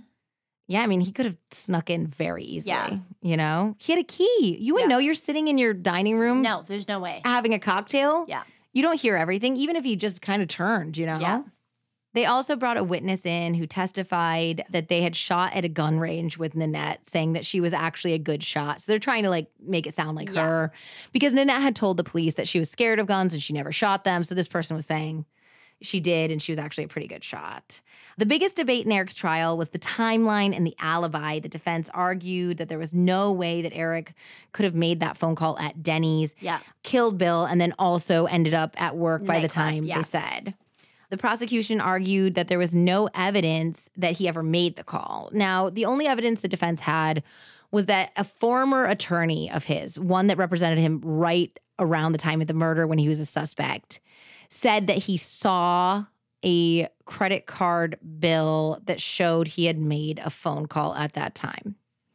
But after that, no one could produce this credit card bill. Okay. And so basically, they were like, well, you know, it's been 15, 16, 17 years. I think it's been 17 years by the time Eric goes to trial. Things get lost. And the prosecution was like, not if it's going to keep you out of jail, it doesn't get lost. So, yeah, no. So they're like, first of all, we don't even think it, this happened. Second of all, even if he did make this call at 850, like he said, you know, he is so close to where the murder took place. Yeah. And then his place of work is only a few hundred Yeah. yards away. He could have absolutely done it anyway. So it doesn't even matter. We don't even have to argue about whether this call existed or not because it doesn't matter. He could still have done it. So then the defense also tried to say that there was no way that this all could have happened in the time frame that the prosecution is saying anyway because there was heavy traffic that night. Because Newport Beach does something every year called a boat parade around Christmas time and that night they were doing it. So there's no way because traffic was so heavy. But they didn't they didn't even double check this because Matt Murphy was like actually here's the record the event history and it was two nights after the murder you idiots Oh my god. Yes, they were using it based on a witness's recollection. Like, yeah, I think um I think I paged him because there was heavy traffic and I wanted him to leave early. So I was telling him to get on the road so he could be here on time. So it must have been the boat parade. So it must have been the boat parade. And they didn't even check that out. So Matt Murphy's like, yeah, full of shit. And after seven and a half hours of deliberation, that is pretty much what the jury said. Nice try, you guilty. I got to give it to Eric's coaches, though, or whoever taught him not to quit when you're down, because he kept fighting even after he was convicted, saying that he couldn't be sentenced because he had information about the real killer that he hadn't revealed during the trial. Uh-huh.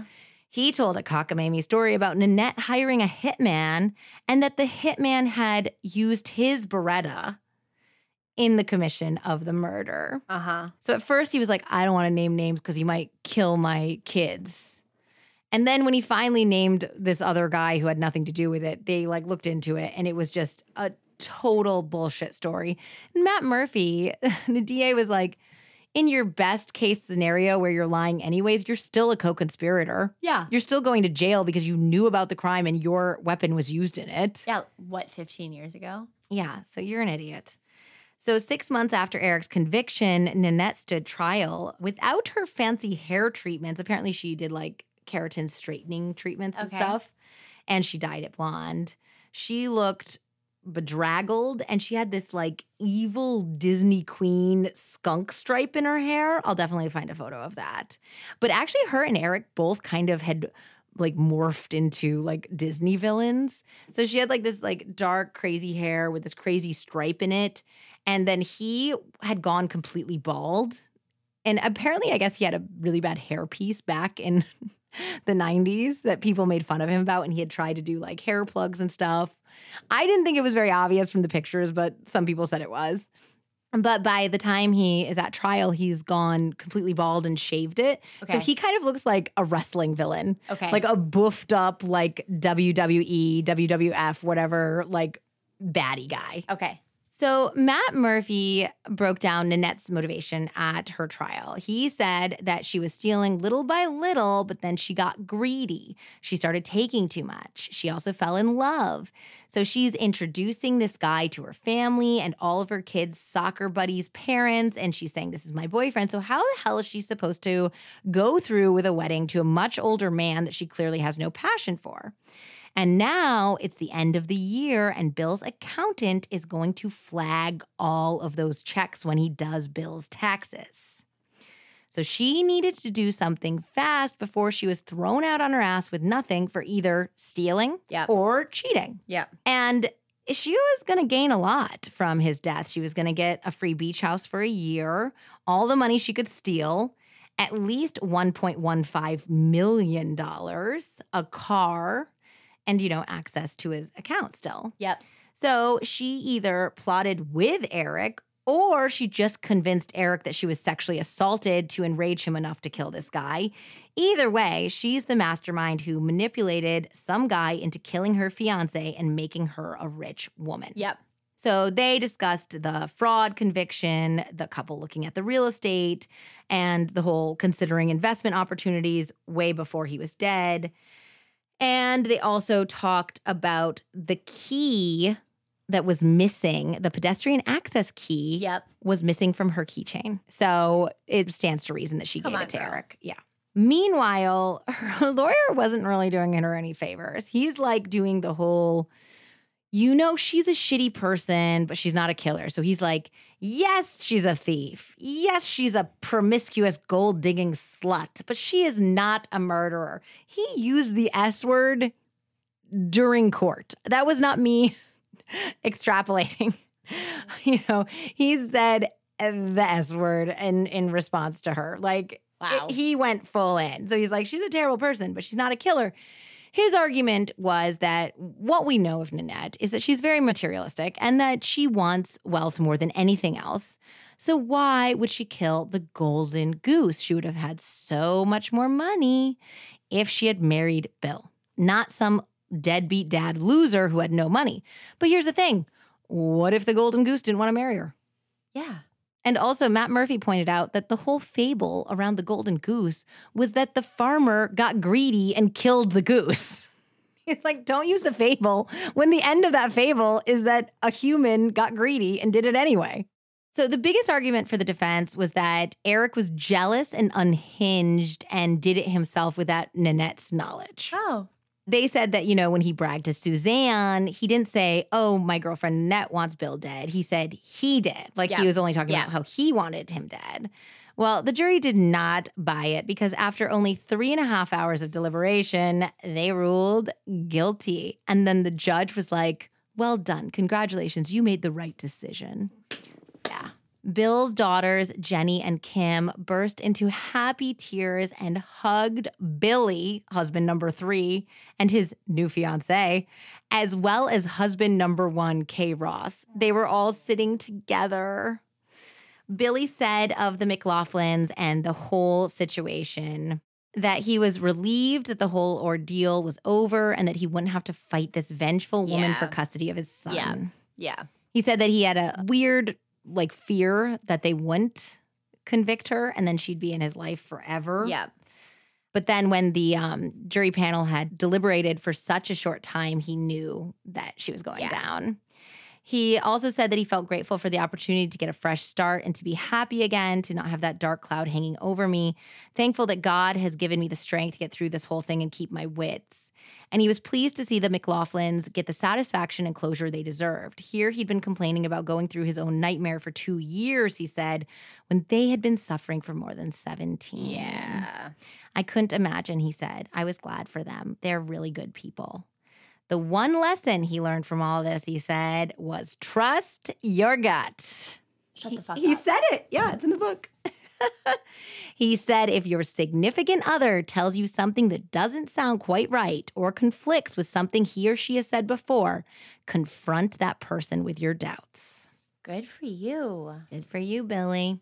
So that whole crew, like the ex-husbands and the victim's family, were also present together at sentencing for both Nanette and Eric, where Eric made a huge ass out of himself. Like he was still trying to get his attorneys to appeal based on the fact that he said he knew who the real murderer was at Yeah. this time. His made up story. And uh, when he's supposed to come out for sentencing and to hear victim impact statements, he's like in this little box room that's like within the courthouse where they keep defendants until it's time for the proceedings to start. okay. And he refused to come out. He would not come out. So eventually they ended up sentencing Nanette on that day and then sentencing him on a different day.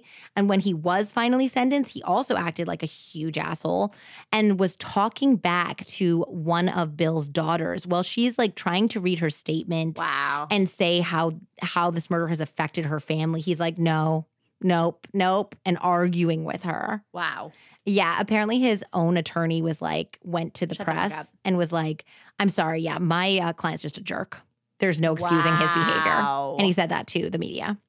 Wow. Yeah, he was an asshole. But at the end of the day, both Nanette and Eric received life without the possibility Yay, of parole. Double LWAP. It's a double LWAP. Double LWAP. Another of Nanette's defrauded exes attended the sentencing, Tom Reynolds. When author Caitlin Rother asked him what was the big appeal of Nanette that she could get all of these guys, Yeah. he said, You've heard of Fifty Shades of Grey, right? She was 1500 shades of gray, which just goes to your power of the good pussy comment. She was just down for whatever. She was she was good in bed. Yep. Nanette was sentenced in June 2012, and the very next month, Billy McNeil married his fiancee, giving Cruz a law-abiding mommy for the first time. I am not usually like a fan of like I hate it when like you know kids not getting raised by their parent for some reason. Not in this case. Yep. Nope. Bye. Yeah. While serving their endless sentences, both lovers have continued to point the finger at each other. Wow. Eric says that the plot was all Nanette's, and if it wasn't her, then she hired somebody else to do it using his gun that he had bought for her, he's now Uh-huh. saying. And Nanette said it was all him. Nanette participated in a 20/20 program that aired in September of this year. She has now this damaged, dyed blonde hair look, but in her eyes, you can still see a hint of the conniving seductress she was. So she tried to say that she had nothing to do with this. It clearly was just Eric. And that she loved Bill so much that if he hadn't died, they would still be together today. Uh huh. Uh huh. Kim McLaughlin and Nanette's daughters, like I said, Lachelle and JC, were part of the 20/20 program as well. And all of the parties discussed some potential changes in California legislature that could potentially free the killers one day. Kim McLaughlin prays that that will never happen, while Nanette's daughters yearn for the day that they will get to hug their mother on the outside. It just it goes to show how far-reaching and devastating murder is, including to the murderer's family, because these two girls do believe in their mom's innocence. And they miss her. And JC especially missed growing up with a mom. She Yeah. was like five, I think, when she was arrested. Yeah. And Billy McNeil, husband number three, pointed out that a lot of the defense hinged on saying that Nanette was a good mother. And he was like, a good mother would not kill for greed and leave her children abandoned when she was caught. Okay. You can't, in good conscience, say that that woman is any sort of good mother. Both parties still maintain their innocence. In 2018, the Innocence Project even looked into Eric's case. I didn't see that there was any follow up, so maybe they Probably not. they probably just found out that he was guilty. Yeah. So yeah, I'll keep looking into that one, guys. But I didn't see any immediate updates. And the Wikipedia fun fact this week is that Wikipedia fun fact. Yes, thank you. In 2013, Eric was transferred to California State Prison in Corcoran, where he was housed with the infamous Charles Manson Whoa. before his death in 2017. Whoa. Wild. If they were buddies? I don't know. I can't see like little Charlie Manson having anything in common with big old Eric Naposki, but who knows? If he could get him in his family, he would. I bet he would. You always need an enforcer. Mm-hmm. In conclusion, if you're a greedy bitch, maybe you shouldn't kill the golden goose. Be a better person than that. Yeah. Also, don't underestimate the power of the business card. Oh, I thought you were gonna say the pussy. No, the business card. The, The bus- business card on the windshield. That is some old school sales tactics right there. Yeah, and for sometimes salesperson, it sometimes works. Apparently it does. She must have hooked those guys somehow. Wow. And as always, like Billy McNeil says, trust your gut when it comes to love. So no one ends up defrauded and potentially murdered. Bye. We love you guys. Bye.